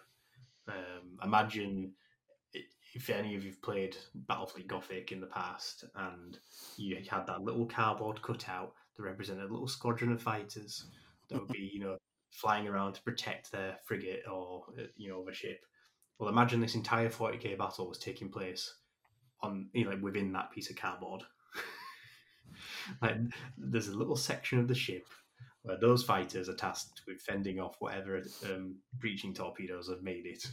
And you can just imagine that scene playing out 10 times over across the ship. But this one instance of it is this battle that you're playing. I mean, the- the other thing that it reminds me of this this scenario, and, I know there are mixed feelings on the latest Star Wars film. In in the, the, the end of towards the end of that, there's there's the space battle over the planet where the rebels do uh, assault um, the the uh, imperial vessels uh, that are in low orbit, right, and, and land. Well, I suppose we call them marines. Um, on those and try and try and assault them directly. So uh, I felt that sort of scene regardless of what people feel of the rest of the film, was also the kind of representation that we got in this battle. Yeah. And sort of layering on top of that is this mission does use a special rule called void suits. So, you know, if this is meant to be a battle taking place in space, you know, on the hull of a ship, then your typical orc boy who's wearing a t-shirt is probably not kitted out you know, be fighting in the void. So there's previously been this kind of unwritten rule that anything that typically has a three plus or better armor save as a model tends to also be wearing something that can be environmentally sealed from a narrative perspective. So typically power armored equivalents or better. Um, and those units you can imagine fighting on the hull of a ship. Space Marine in power armor, um, Tau Fire Warrior in a battle suit, you know, um, Eldar Aspect Warriors, you know, depending on the aspect, and so on. Whereas your Guardsman in flak armor, your Orc in a t-shirt, or your Tyranid Hormagaunt Inkabai. not typically expected to be in environmentally sealed armor. Dark Angel So- Wyches. Yeah, or even just skin sealed armor in I said- case. I said Dark Angel, didn't I? I meant Dark El- uh, Eldar. Apologies. um, so the void suits rule uh, is as such: you add one to the saving throws, except for invulnerables, for models that have a saving characteristic of four plus, five plus, or six plus. But in addition, you subtract one from the movement characteristics of these models. So basically, it represents that these armies or units that um, are not typically void safe are obviously for this battle equipped out with special equipment and gear. Mhm. That means that they are capable of fighting in the void. So that'll re- basically translate as slightly better armored. So my orcs will have a five plus save. Guardsmen will actually have a four plus. But as a result of wearing this heavier, more specialized equipment, they're also a minus one movement. And as you'll find out later, positioning is key in this mission. So getting that plus one save on some of your more lightly armored units might also be troublesome because you're going to be slower. Is that the way it around, Tony? If I can just read that, the Void Suits rule. It says add one to the saving throws, except for invulnerable saves for models that have a save characteristic of four, five, or six. Is the saving throw is the dice roll you make, not the characteristic itself, isn't it? It is, but what it's doing is that it's helping define. Basically, it's saying units with a two plus and a three plus characteristic don't get this bonus. I don't think it's a bonus. What I'm saying is, is it really a bonus or is it a detriment? Are you more vulnerable in a void suit? If you're adding one to the save throw and you've normally got a five plus save, when you roll your dice, do you not add one to the dice and therefore it makes it harder to save? Am I getting this the wrong way around? No, you're getting it wrong way No, around. it's 'cause it- 'cause it's a you've got five save and you roll a four, Yeah. and you add one to the result, you've rolled a five, which succeeds. Oh, right. Yeah, I'm getting the maths the wrong way around. So you're more likely Yeah. to save. Yeah, yeah, yeah. Yeah. Yeah, it is. It is notably add one to saving throws, not the saving characteristics, which Right. occasionally will come up. Um, well, the the only example I can think of is there's there's a weird kind of um, interaction if you if you go up to a one up save, but that won't apply because it'll only apply to four up to three up. Yeah. But Uh, it basically it translates to lighter armored units have a slightly better save in this environment, Yeah. but are slow because of it. Okay, that's that's good to. Uh, whereas understand. Space Marines, it doesn't really matter to them if they're fighting in the void or not. Their Yeah. power armor still looks exactly the same. It's uh, it, it's notable that the uh, scenario is built around orcs, so you'd be ending up with five up save orcs that move four inches. yes, like those are, you know, heavily armored orcs. Yeah. Well, you you Uh, could spend some CP and give them the um, Ard Boys upgrade as well, and then they'd go up to a four up save, and that'd be quite good. It's too bad there won't be any vehicles near them to explode, so you can loot them for an. Yeah, that's plus one. true. What what does it do to uh, Gretchin? It gives them a save, doesn't it? It gives them a six plus Uh, save. Yeah. Interestingly, it's only for models with a four up, five up, or six up. So if you have, uh, there's some molds out there with a seven up save, like Poxwalkers and stuff, they wouldn't be affected at all. that is true. and they wouldn't be reduced in movement. They just, but you can imagine poxwalkers walking on the side outside of a ship unarmored, right? Yeah, I can't imagine they need spacesuits. No. I'd be curious to know how they got there. Yeah. What magic? Yeah, what magic. Uh, so then, so you've sort of got the grasp of the armies in use, the battlefield that you're fighting over, and then how you actually get deployed. Now, this is one of the other reasons why I like this scenario, and I like a couple of the various narrative ones to do this. One force, in this case the defender, doesn't start on the board. Like everything the defender has starts off the board. And in fact, the attacker has the entire board pretty much to play with as their deployment zone. Um, so the attacker sets up their army anywhere on the battlefield that is more than nine inches away from either of the defender's battlefield edges, which in this case is both long table edges. I consider to be the defender's edges. Uh, the attacker cannot set up any units from other locations, such as teleportariums, the sky, the webway, whatever. Like you're committed at this point. However, your attacking force has got there, they've already gotten there. So you know your terminators have already teleported to the enemy ship. Um, your burrowing units or equivalents have already la- uh, landed via boarding torpedoes. Your aircraft have already flown in. You're there at this point. You know you're on your beachhead. You don't have reserves. Whereas the defender's army is not set up on the battlefield, but if they have any units that can be set up in other locations, they can be because you know they have got the drop. They're still in their hangar bays, their teleportariums, whatever. Um, yeah, so that that's ba- that's basically it. So the uh, the, the attacker sets up their army, air quotes first, in that they're the only person setting them up, but they get the entire board pretty much to spread out, and all the defenders' units will be either arriving from the long table edges or from deep strike equivalents. Now, the reason why you don't want to spread too thin, though, as the attacker, is because of how um, the breaching automata work, so how these breaching zones are handled. So, here's the fun part of podcasting where I have to try and describe the measurements of a deployment map to you. We always love this part, Tony. Go ahead. Yeah. So essentially, each of these um, breaching zones are a 12 inch square area. And there's three of them positioned basically equidistant diagonally across the board. So your very center 12 by 12 inch square is one breaching zone. And then in like one corner, um, eight inches in, will be the next 12 inch square area, and on the opposite corner of the board will be the other 12 inch square. So essentially, you've got two that are within eight inches of two cor- two opposite corners and one in the center. Mhm. Does that make sense? That's Is that clear? description. Yeah, good. Matches the diagram. um, and the objective of the game is basically, in a weird twist, the attacker has to defend these breaching zones, and the defender has to destroy the breaching devices within these breaching zones.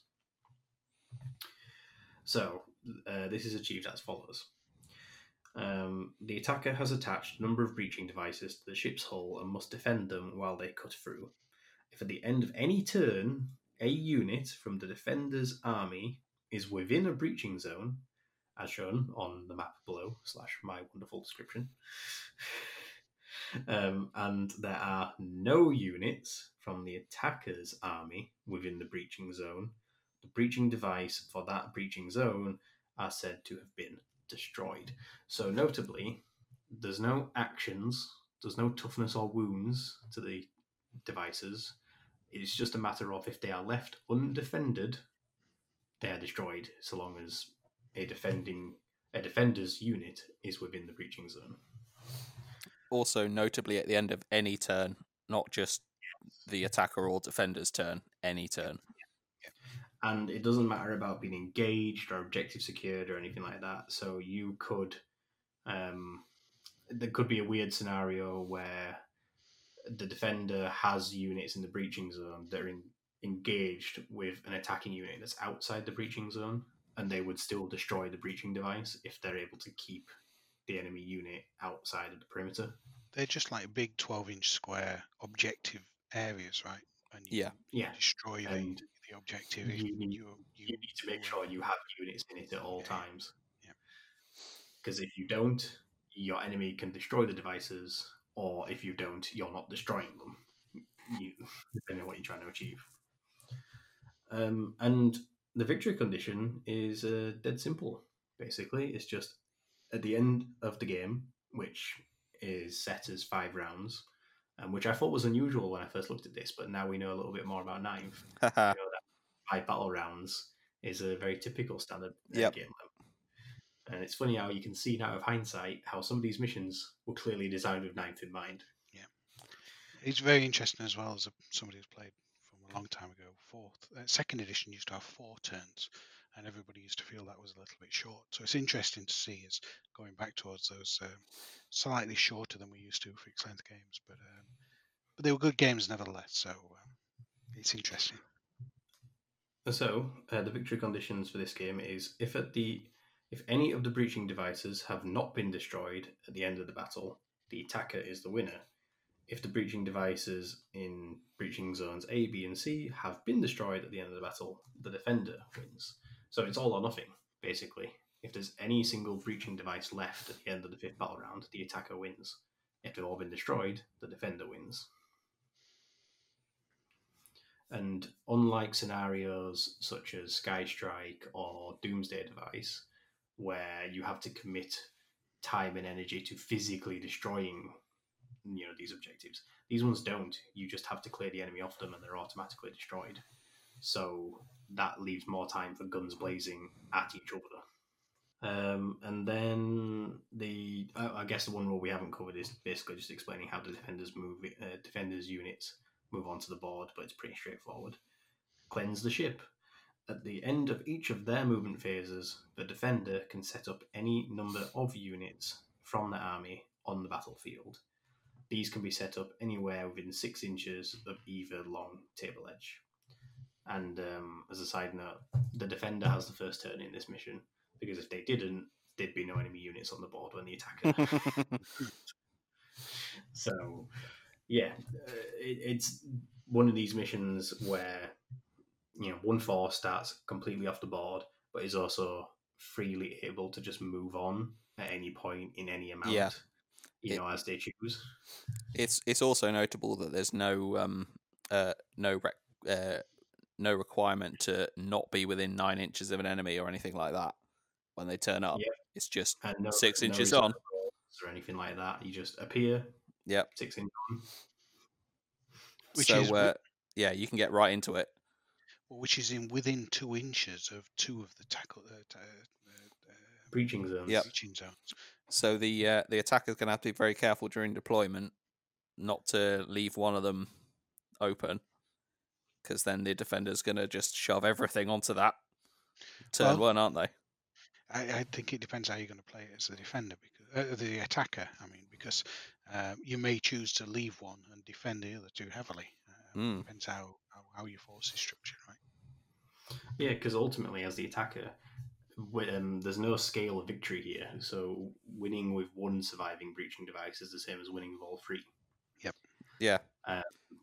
But then, as a defender, like you say, um, you could easily shove all your forces onto one end of the board to really overwhelm one objective, possibly push to the center objective. But if you've only got stragglers left, you might struggle to get across the board to that Especially third one. since you've you mostly got infantry, right? Yep. Yes, because again, as written, you've got no vehicles and only aircraft. Uh, if you've got jump It's- it's infantry, or also something like worth that, remembering that course, this is- that easier, but Yeah. Terminators or those uh, reduced movement void suits uh, really come into play. there. That too, yes. If you're the defender and you're the army that's having the void suits to reduce your movement, those movement four orcs are not going to be getting all the way across the board. They're going to have to from multiple table edges to really put pressure on. Well, the the defenders are the space wolves, right? So uh, they're going to be um, moving full speed Written, as written, yeah, uh, and they're going to be getting into combat on turn one most of the time, aren't they? You would Yeah, expect but so. orcs, orcs will like that. They Yeah, don't a it problem with that. it would be a quite a uh, a, a bloody battle, I imagine. Mm. And then, as we mentioned earlier, there are a couple of additional stratagems um, available to both forces in this game. So we've got free attacker stratagems and free defender ones. So, um, as the attacker, first of all, for 2 CP, you can use Boarding Craft. Use this stratagem at the end of your movement phase. Select one infantry unit from your army that has been destroyed and does not contain more than 10 models set that unit up again anywhere on the battlefield that is more than nine inches away from any enemy models. So that essentially is kind of creating like a sustained assault effect. Mhm. If you pay 2 CP, you can recycle dead units. So those are the reserves the attacker is able to keep recommitting to the assault. Although the way in which CP's changed in ninth, I guess you most forces would probably have had more command points available in eighth, right? Uh, Mm, probably not true. I think the, the majority of forces probably have a few more CP to play around with in 9th edition now. Okay. I think I know that um, in this particular example, orcs debatably might have a few less. yeah, orcs are one of the few where they they generally did have more, but yeah, a a standard force. Most of them would Okay, have uh, more now. Yeah, um, my experience of ninth is not, not. We've heard how deep deep it goes so far, so uh, you're. That's fine. so it's interesting that obviously as the defender, you might have to consider that there will be re deep striking enemy units Mhm. that might be appearing, and it might not be ones that could typically do it. It could be orc looters suddenly re deep strike onto the table on the other side of the board. Do you know what I mean? Um, so you are going to be getting attacked on all fronts. Additionally, um, the second stratagem for the attacker is protect the breaches. Use this stratagem at the end of the enemy charge phase. Select one unit from your army that is in three inches of one of any of the breaching zones. You can immediately perform a heroic intervention with that unit as if it was a character. Now, that's really cool because it's providing heroic intervention to units and it is for the purposes of defending these breaching zones. And I think that is a really characterful stratagem for this mission. And notably, the defender has an identical stratagem as well for one CP called Last Ditch Effort. So again, they use this at the end of the enemy charge phase. Select a unit within three inches of a breaching zone. It can immediately perform heroic intervention. Mm. So when you've got both forces can be pulling these heroically intervening unit strats on you know multiple or the same breaching zones you can suddenly have forces that are actually really converging on these breaching zones really quickly especially if they're feral orcs and they're getting six inch consolidation Yeah, it could be uh, quite a dynamic situation, couldn't it? Yeah, I mean, narratively, I ask you. I would have to ask if you could actually ever get a uh, feral orc into his hide avoid suit. they'll just hold their breath for a long time Oh, they'll be fine then. No, that's cool. That's absolutely explainable. I'm, I'm, I'm sure they probably will use some kind of um, respirator squig. I'm sure it exists. Respirator squig. Must I do. love it. That's fantastic. um, so yeah, uh, there really is this sort of sense of countercharge that exists in this mission because of these two stratagems, um, and I think it will really add an extra layer to the combats, particularly, especially when, again, now in ninth, we know that the opposing player actually gets to pick the first unit to activate after non-charging units. Mm. Which when these these are interventions, these are not charges. Yeah. You could actually end up with quite a few instances throughout the game where there's more non-charging units than charging in any given turn. Yeah, that could be quite a risk, couldn't it? Then it if could. you uh, if you pile in, but yeah, it, well, if you're stood there and the enemy piles into you and fights first, And then the last stratagem available to attackers is 1 CP for breaching charges. Use a stratagem in your shooting phase. Select an enemy unit that has five or more models that is within 6 inches of a unit from your army. That enemy unit suffers d6 mortal wounds. The Oof. stratagem can only be used once per battle. So basically, whatever tools or equipment have been brought along to breach the hull can temporarily be turned on the attacking enemies. And uh, you might not get a lot of enemies with your cutting torch, but the ones you do get are going to be cut in half. Yeah, I can imagine that being a a, a last ditch. Uh, oh, the enemy's gonna gonna destroy my thing. I've got to use it. Use my breaching charges this turn, but then you can't use it again. That seems something like a, a stratagem that, if we're building our own scenarios, we could use with the Genestealer cult in, in, in, in other missions. Uh, uh, Mhm. Consider for reuse, right? Oh, definitely. Um, and then we've got the two other defending stratagems, which are the two that you mentioned earlier, Dan. Um, Mhm. First is the Access Hatch for 1 CP. Use a stratagem at the end of your movement phase. Select a unit from your army that has not yet been set up on the battlefield. Set it up anywhere on the battlefield that is more than 9 inches from any enemy models. So, 1 CP, you get to deep strike one of your units that's not currently been deployed, and that could be any unit. So I guess that allows a little bit more maneuverability as well. Maybe deal with some of those uh, slower void-suited troops.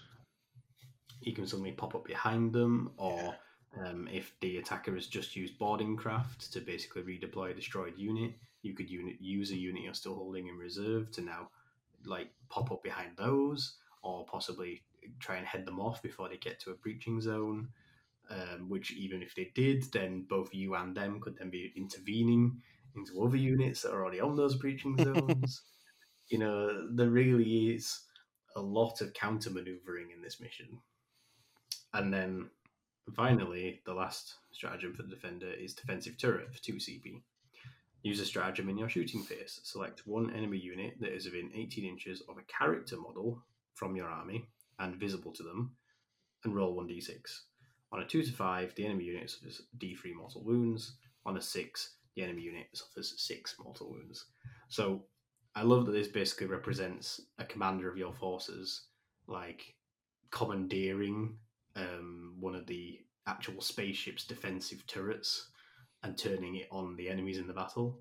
He's like, you know, he's on the comlink or whatever to the admiral, and he's like, no, I need the, you know, I need the defensive weapons in sector seven or whatever turned on these orcs right now because they're gonna be breaching the hull. I don't care if there's a fighter bomber that currently is being traced through the sky. That's not our problem right now. This is. It's, it's sort of the the uh, the mission equivalent to an orbital strike, right? Yeah, Basically, yes. It's, except it's not so orbital as in it's right there. Yeah. You're already in orbit. you can open the hatch and chuck the ordnance just straight out onto them. Yeah. Pretty much. and um and yeah, that's that's the overview of cleanse the hull. And again, I just think this is this would be such a cool mission to play. Like I say, we've already mentioned there's so many different layers of um, sort of maneuvering, counter maneuvering, deep striking, reserving, outflanking, just all sorts of different real tactical maneuvering in this mission, Mhm. which I think might be difficult to fully appreciate until you've actually played it. It Yeah. it feels like there would be a lot of kind of punch counter punch type stuff going on.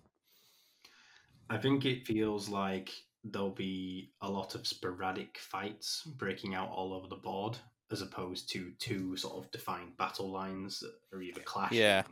or one sort of castled force weathering the storm of another breaking against it. This feels like it really would be a sort of scene from, you know, any of those AAA movies where there's a big battle going on and the camera keeps panning from one conflict to another to another to another. It feels like the kind of mission as well where you'd be inclined to, to play it again to try and get on top of what you didn't get right the first time, and, and that would apply both ways. Yes, I mean, I know for me personally, I think this would be a brilliant mission to try out the Death from the Skies rules, because if you're playing a game where you haven't got any vehicles other than aircraft, adding that dogfighting phase could actually really add another layer to the game. So you haven't got tanks rolling around firing battle cannons or dreadnoughts stomping into combat. But what you have got is you've got all these aircraft that probably both players have brought, and they're actually going to be switching between performing strafing runs against the infantry on the surface and actually chasing and maneuvering around each other to try and get angles of attack on enemy aircraft. Yeah. And even even without that, um, the uh, the ninth edition changes to aircraft uh, would uh, be beneficial for this scenario where you can, you know, go off the board and come back again. Yes, definitely. You know, just be able to sort of properly fly off and re-engage from a different angle. I mean, it, it would, as much as anything in this kind of game, uh, represent kind of just going straight up and then flipping around in space, coming back down again. Uh, just full on uh, flying around the circumference of the ship, Yeah. like the large spaceship, just coming back around from underneath. Yeah, it's really cool, and I think it would make a brilliant modeling project for anyone that wants to build, you know, a board to represent the whole of a ship. Mhm. But at the same time, I think it could just create a really unique game with not a huge amount of, you know, time and effort, if that makes sense. You don't have to go the full 10 miles and make your own unique battleship board. You could do it with just a good choice of game mat and ruins. Yeah, I think it's uh, it can be it can be good with almost any amount of effort put in, um, and uh, I mean, uh, kind of surface of a starship terrain is is your classic um, polystyrene packaging blocks painted grey. It really is, actually, isn't it? Yeah.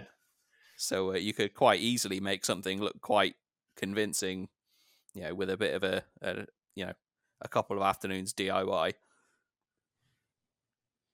I mean, if you've been on any of like the Necromunda terrain groups and stuff on Facebook, you'll be able to see the amount of things that people can, you know, create out of the recycling bin.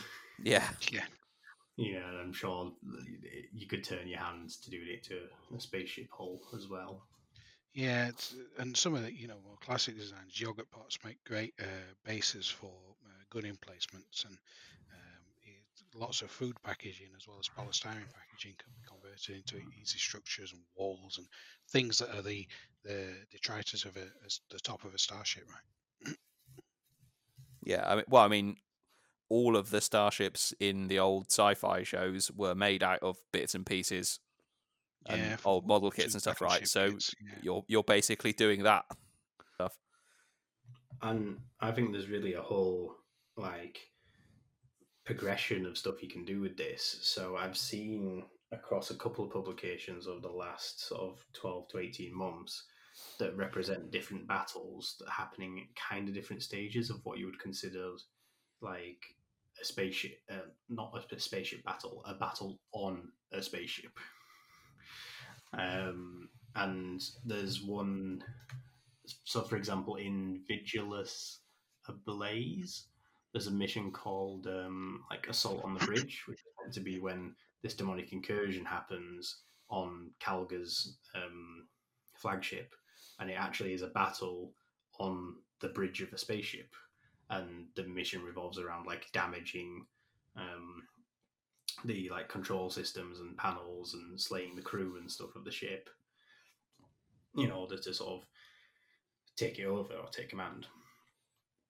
And between missions like this, where you know you're an attacking force that lands on the exterior of the ship, missions where it's like taking over the bridge, and ones that could be repurposed like Doomsday Device, um, where rather than setting off a missile or some other thing, it's actually someone trying to overload the like plasma core of the ship Yep. you know um, i can see you creating a sort of like you know a three to five mission running narrative where you actually run through this like season capture of an enemy spaceship you know you can start with cleanse the hull and then if you get in the enemy ship you can then do like the breakout mission um, which is in Phoenix Rising represents um, ah, what's her name?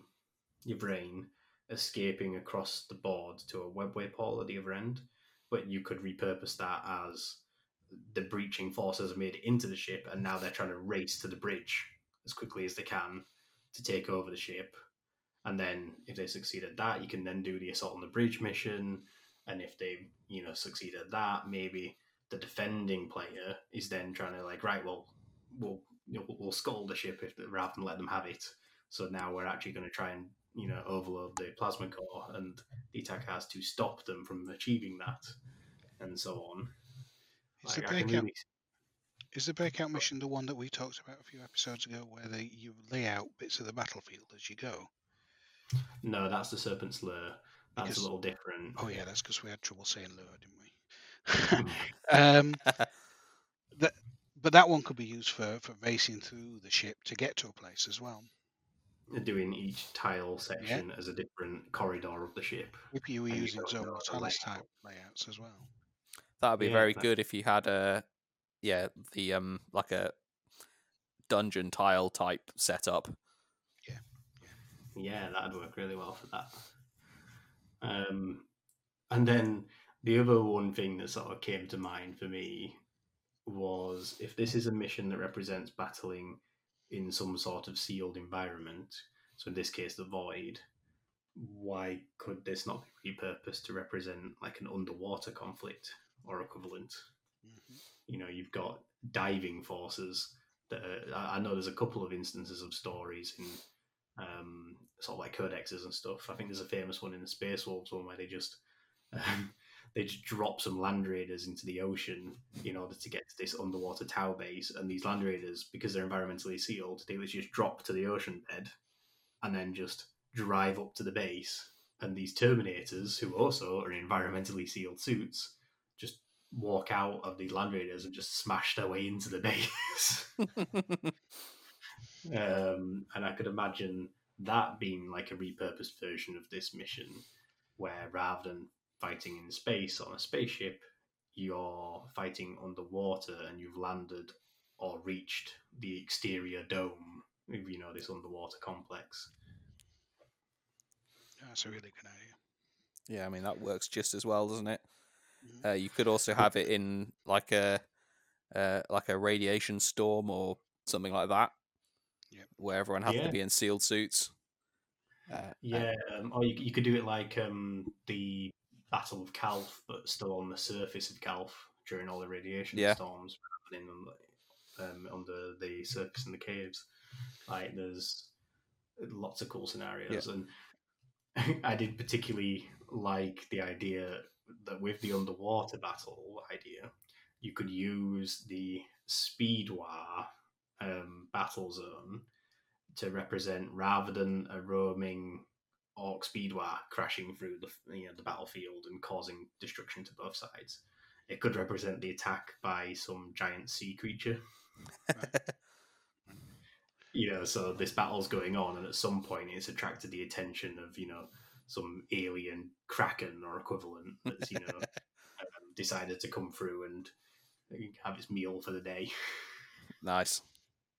I think the other place, uh, uh, these rules, some of these rules could be repurposed as well with this mission. It's not quite as imaginative as the underwater scenario, I think, Tony, but um, you know, installations on airless moons and things like that, uh, where you might not want the breaching zones in quite the same way. Uh, but the you know the basic rules could be repurposed for a different kind of mission uh, in that kind of environment.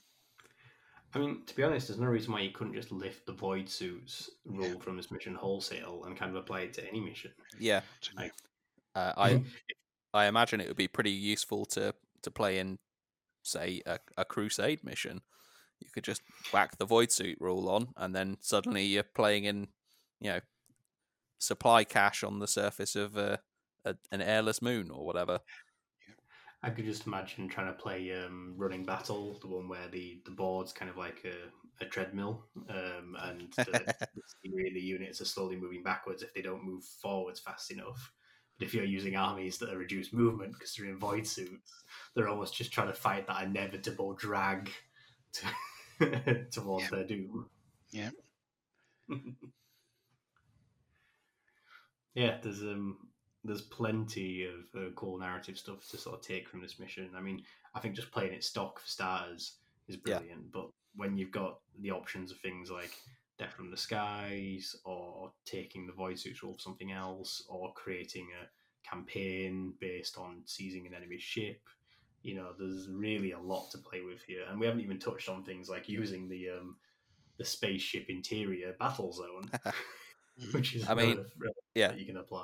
The the, other thing you could do is is take out the void shield, uh, the void suits rule, uh, and just play it as A standard yeah, mission. yeah, a standard mission where people are you know digging into the surface of the planet to uncover archaeotech or something. Yeah, Yeah. and um, in your follow-up mission, you could use the underground battlefield zone, the perilous cavern, because you've breached into it, and now you're you're battling on the interior. Yeah, that would work pretty well, wouldn't it? Yeah, it would.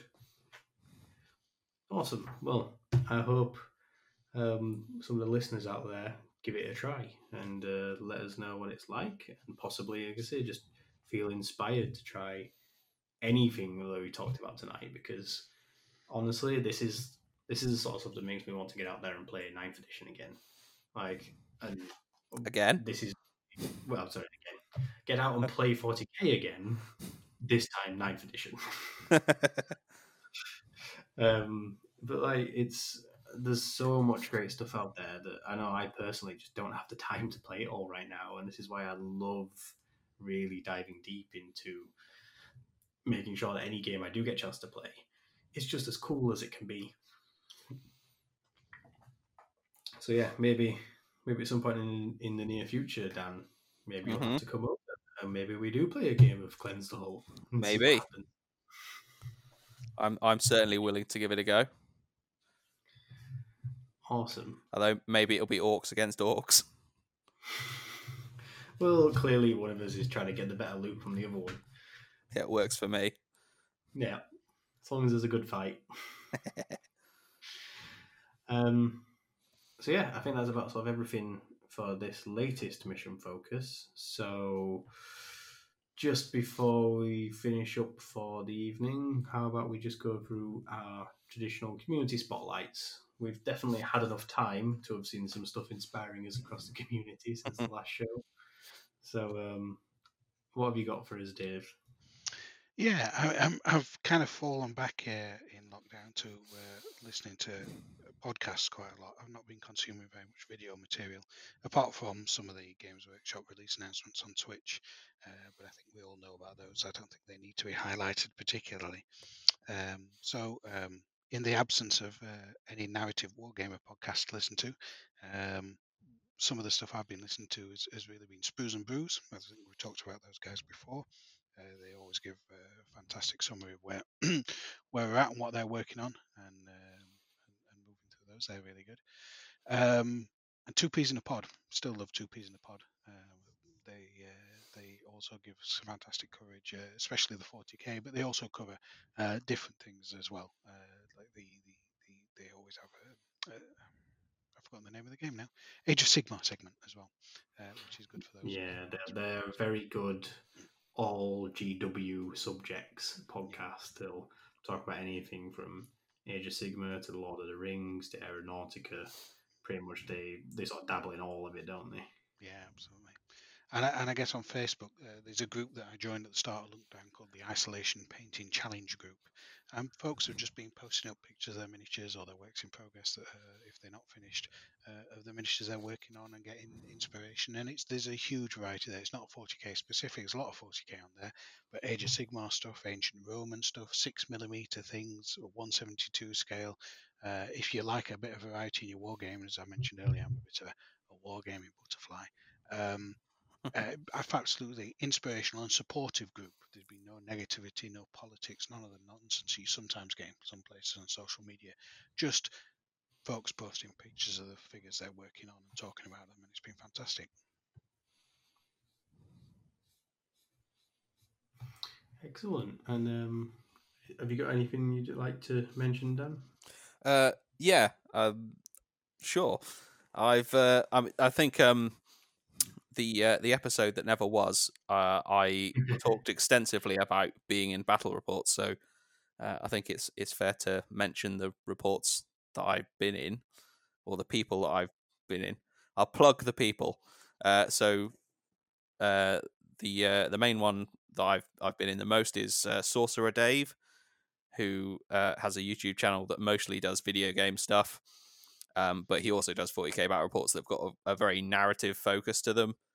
Uh, so I think it's it's quite appropriate that for for this uh, podcast that a lot of people would probably, uh, if you like watching battle reports, you probably like them.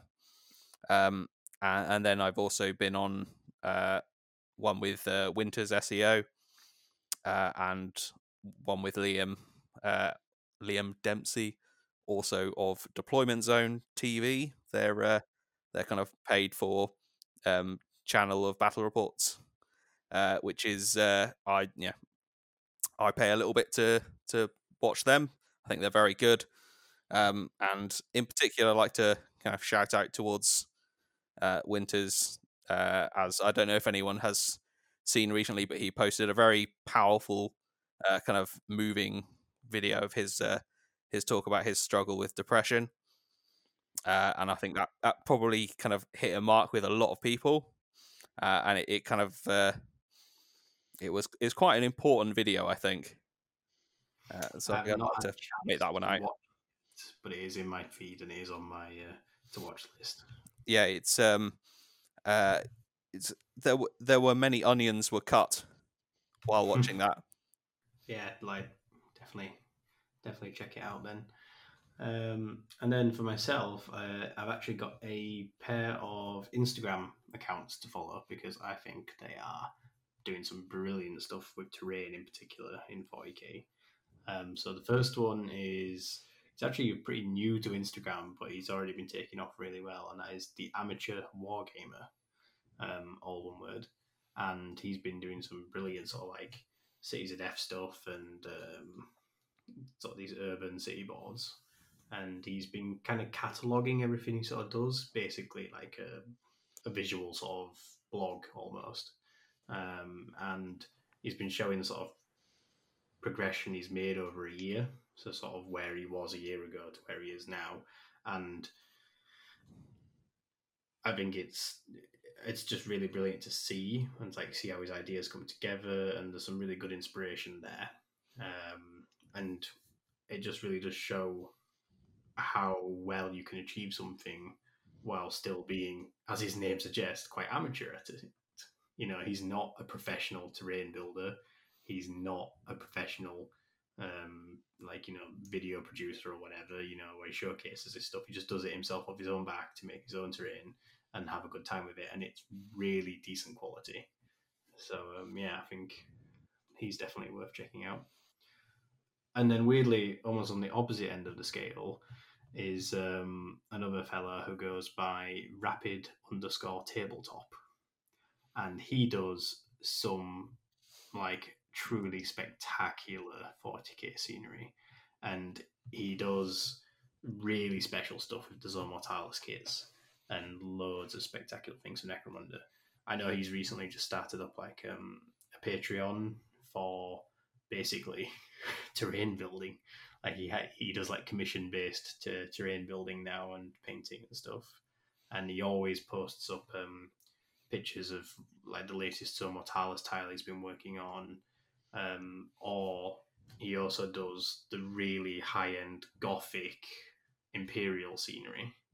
So he's actually got an entire board now of um, Shrine World terrain which is something I've never seen done before, but it looks amazing because it's basically taking the Sector Imperialis kits and blending it with Age of Sigmar stuff. So stuff like the Shattered Vaults terrains, like the um, the multi-stepped sort of like temple stuff, like the Sigmarite temple stuff, and also using a lot of the um, sort of like mortuary terrain, you know, the sort of like the undead buildings and stuff, because it has that very gothic, archaic feel to it. And when he combines it with the Sector Imperialis kits, it really does have this oppressive imperial feeling to it. but it's done in such a grandiose way that it looks like it's basically a board that looks like it's built for Sisters of Battle. And he does play with his Sisters of Battle army on it a lot, but he like he's got all sorts of stuff, and it's just really impressive. And he does it so fast. I don't know how he turns it around so quickly. Hence he's the the kind name. of guy where, yeah, hence the name. but like, he's the kind of guy who just on the weekend decides, I'm going to build a new, you know, multi-storied, unique, custom-built kit bash piece of, you know, 40k scenery or Zone Mortalis terrain, and paint it eh, this Sunday afternoon. but it's spectacular, and you should go check it out because if nothing else, there's some brilliant inspiration in there. I know for myself, I'm certainly gonna you know take a few ideas and uh, try to apply them myself because they look brilliant. Uh, well, I have just followed both of them, so uh, yeah. Excellent. Um, so yeah, definitely go do that, guys. Go check them out. Um, don't forget to check in with our own Facebook group and our own Instagrams and uh, Twitter feeds and all the rest of it. Um, it's been great being able to actually record again for you guys. Dan, it's been wonderful. Again, again. In time, yeah. um, and Pain, the pain will fade in time, Tony. Don't worry. It will. But like hopefully it shouldn't be two and a half months again till the next episode. So, you know, hang in there and hopefully it won't be too long until we get the next one out to you guys. But definitely thank you very much for being here for this episode. Thank you to the listeners for listening. And until next time, guys, this has been the Narrative Wargamer Podcast, helping you to discover more ways to play 40k.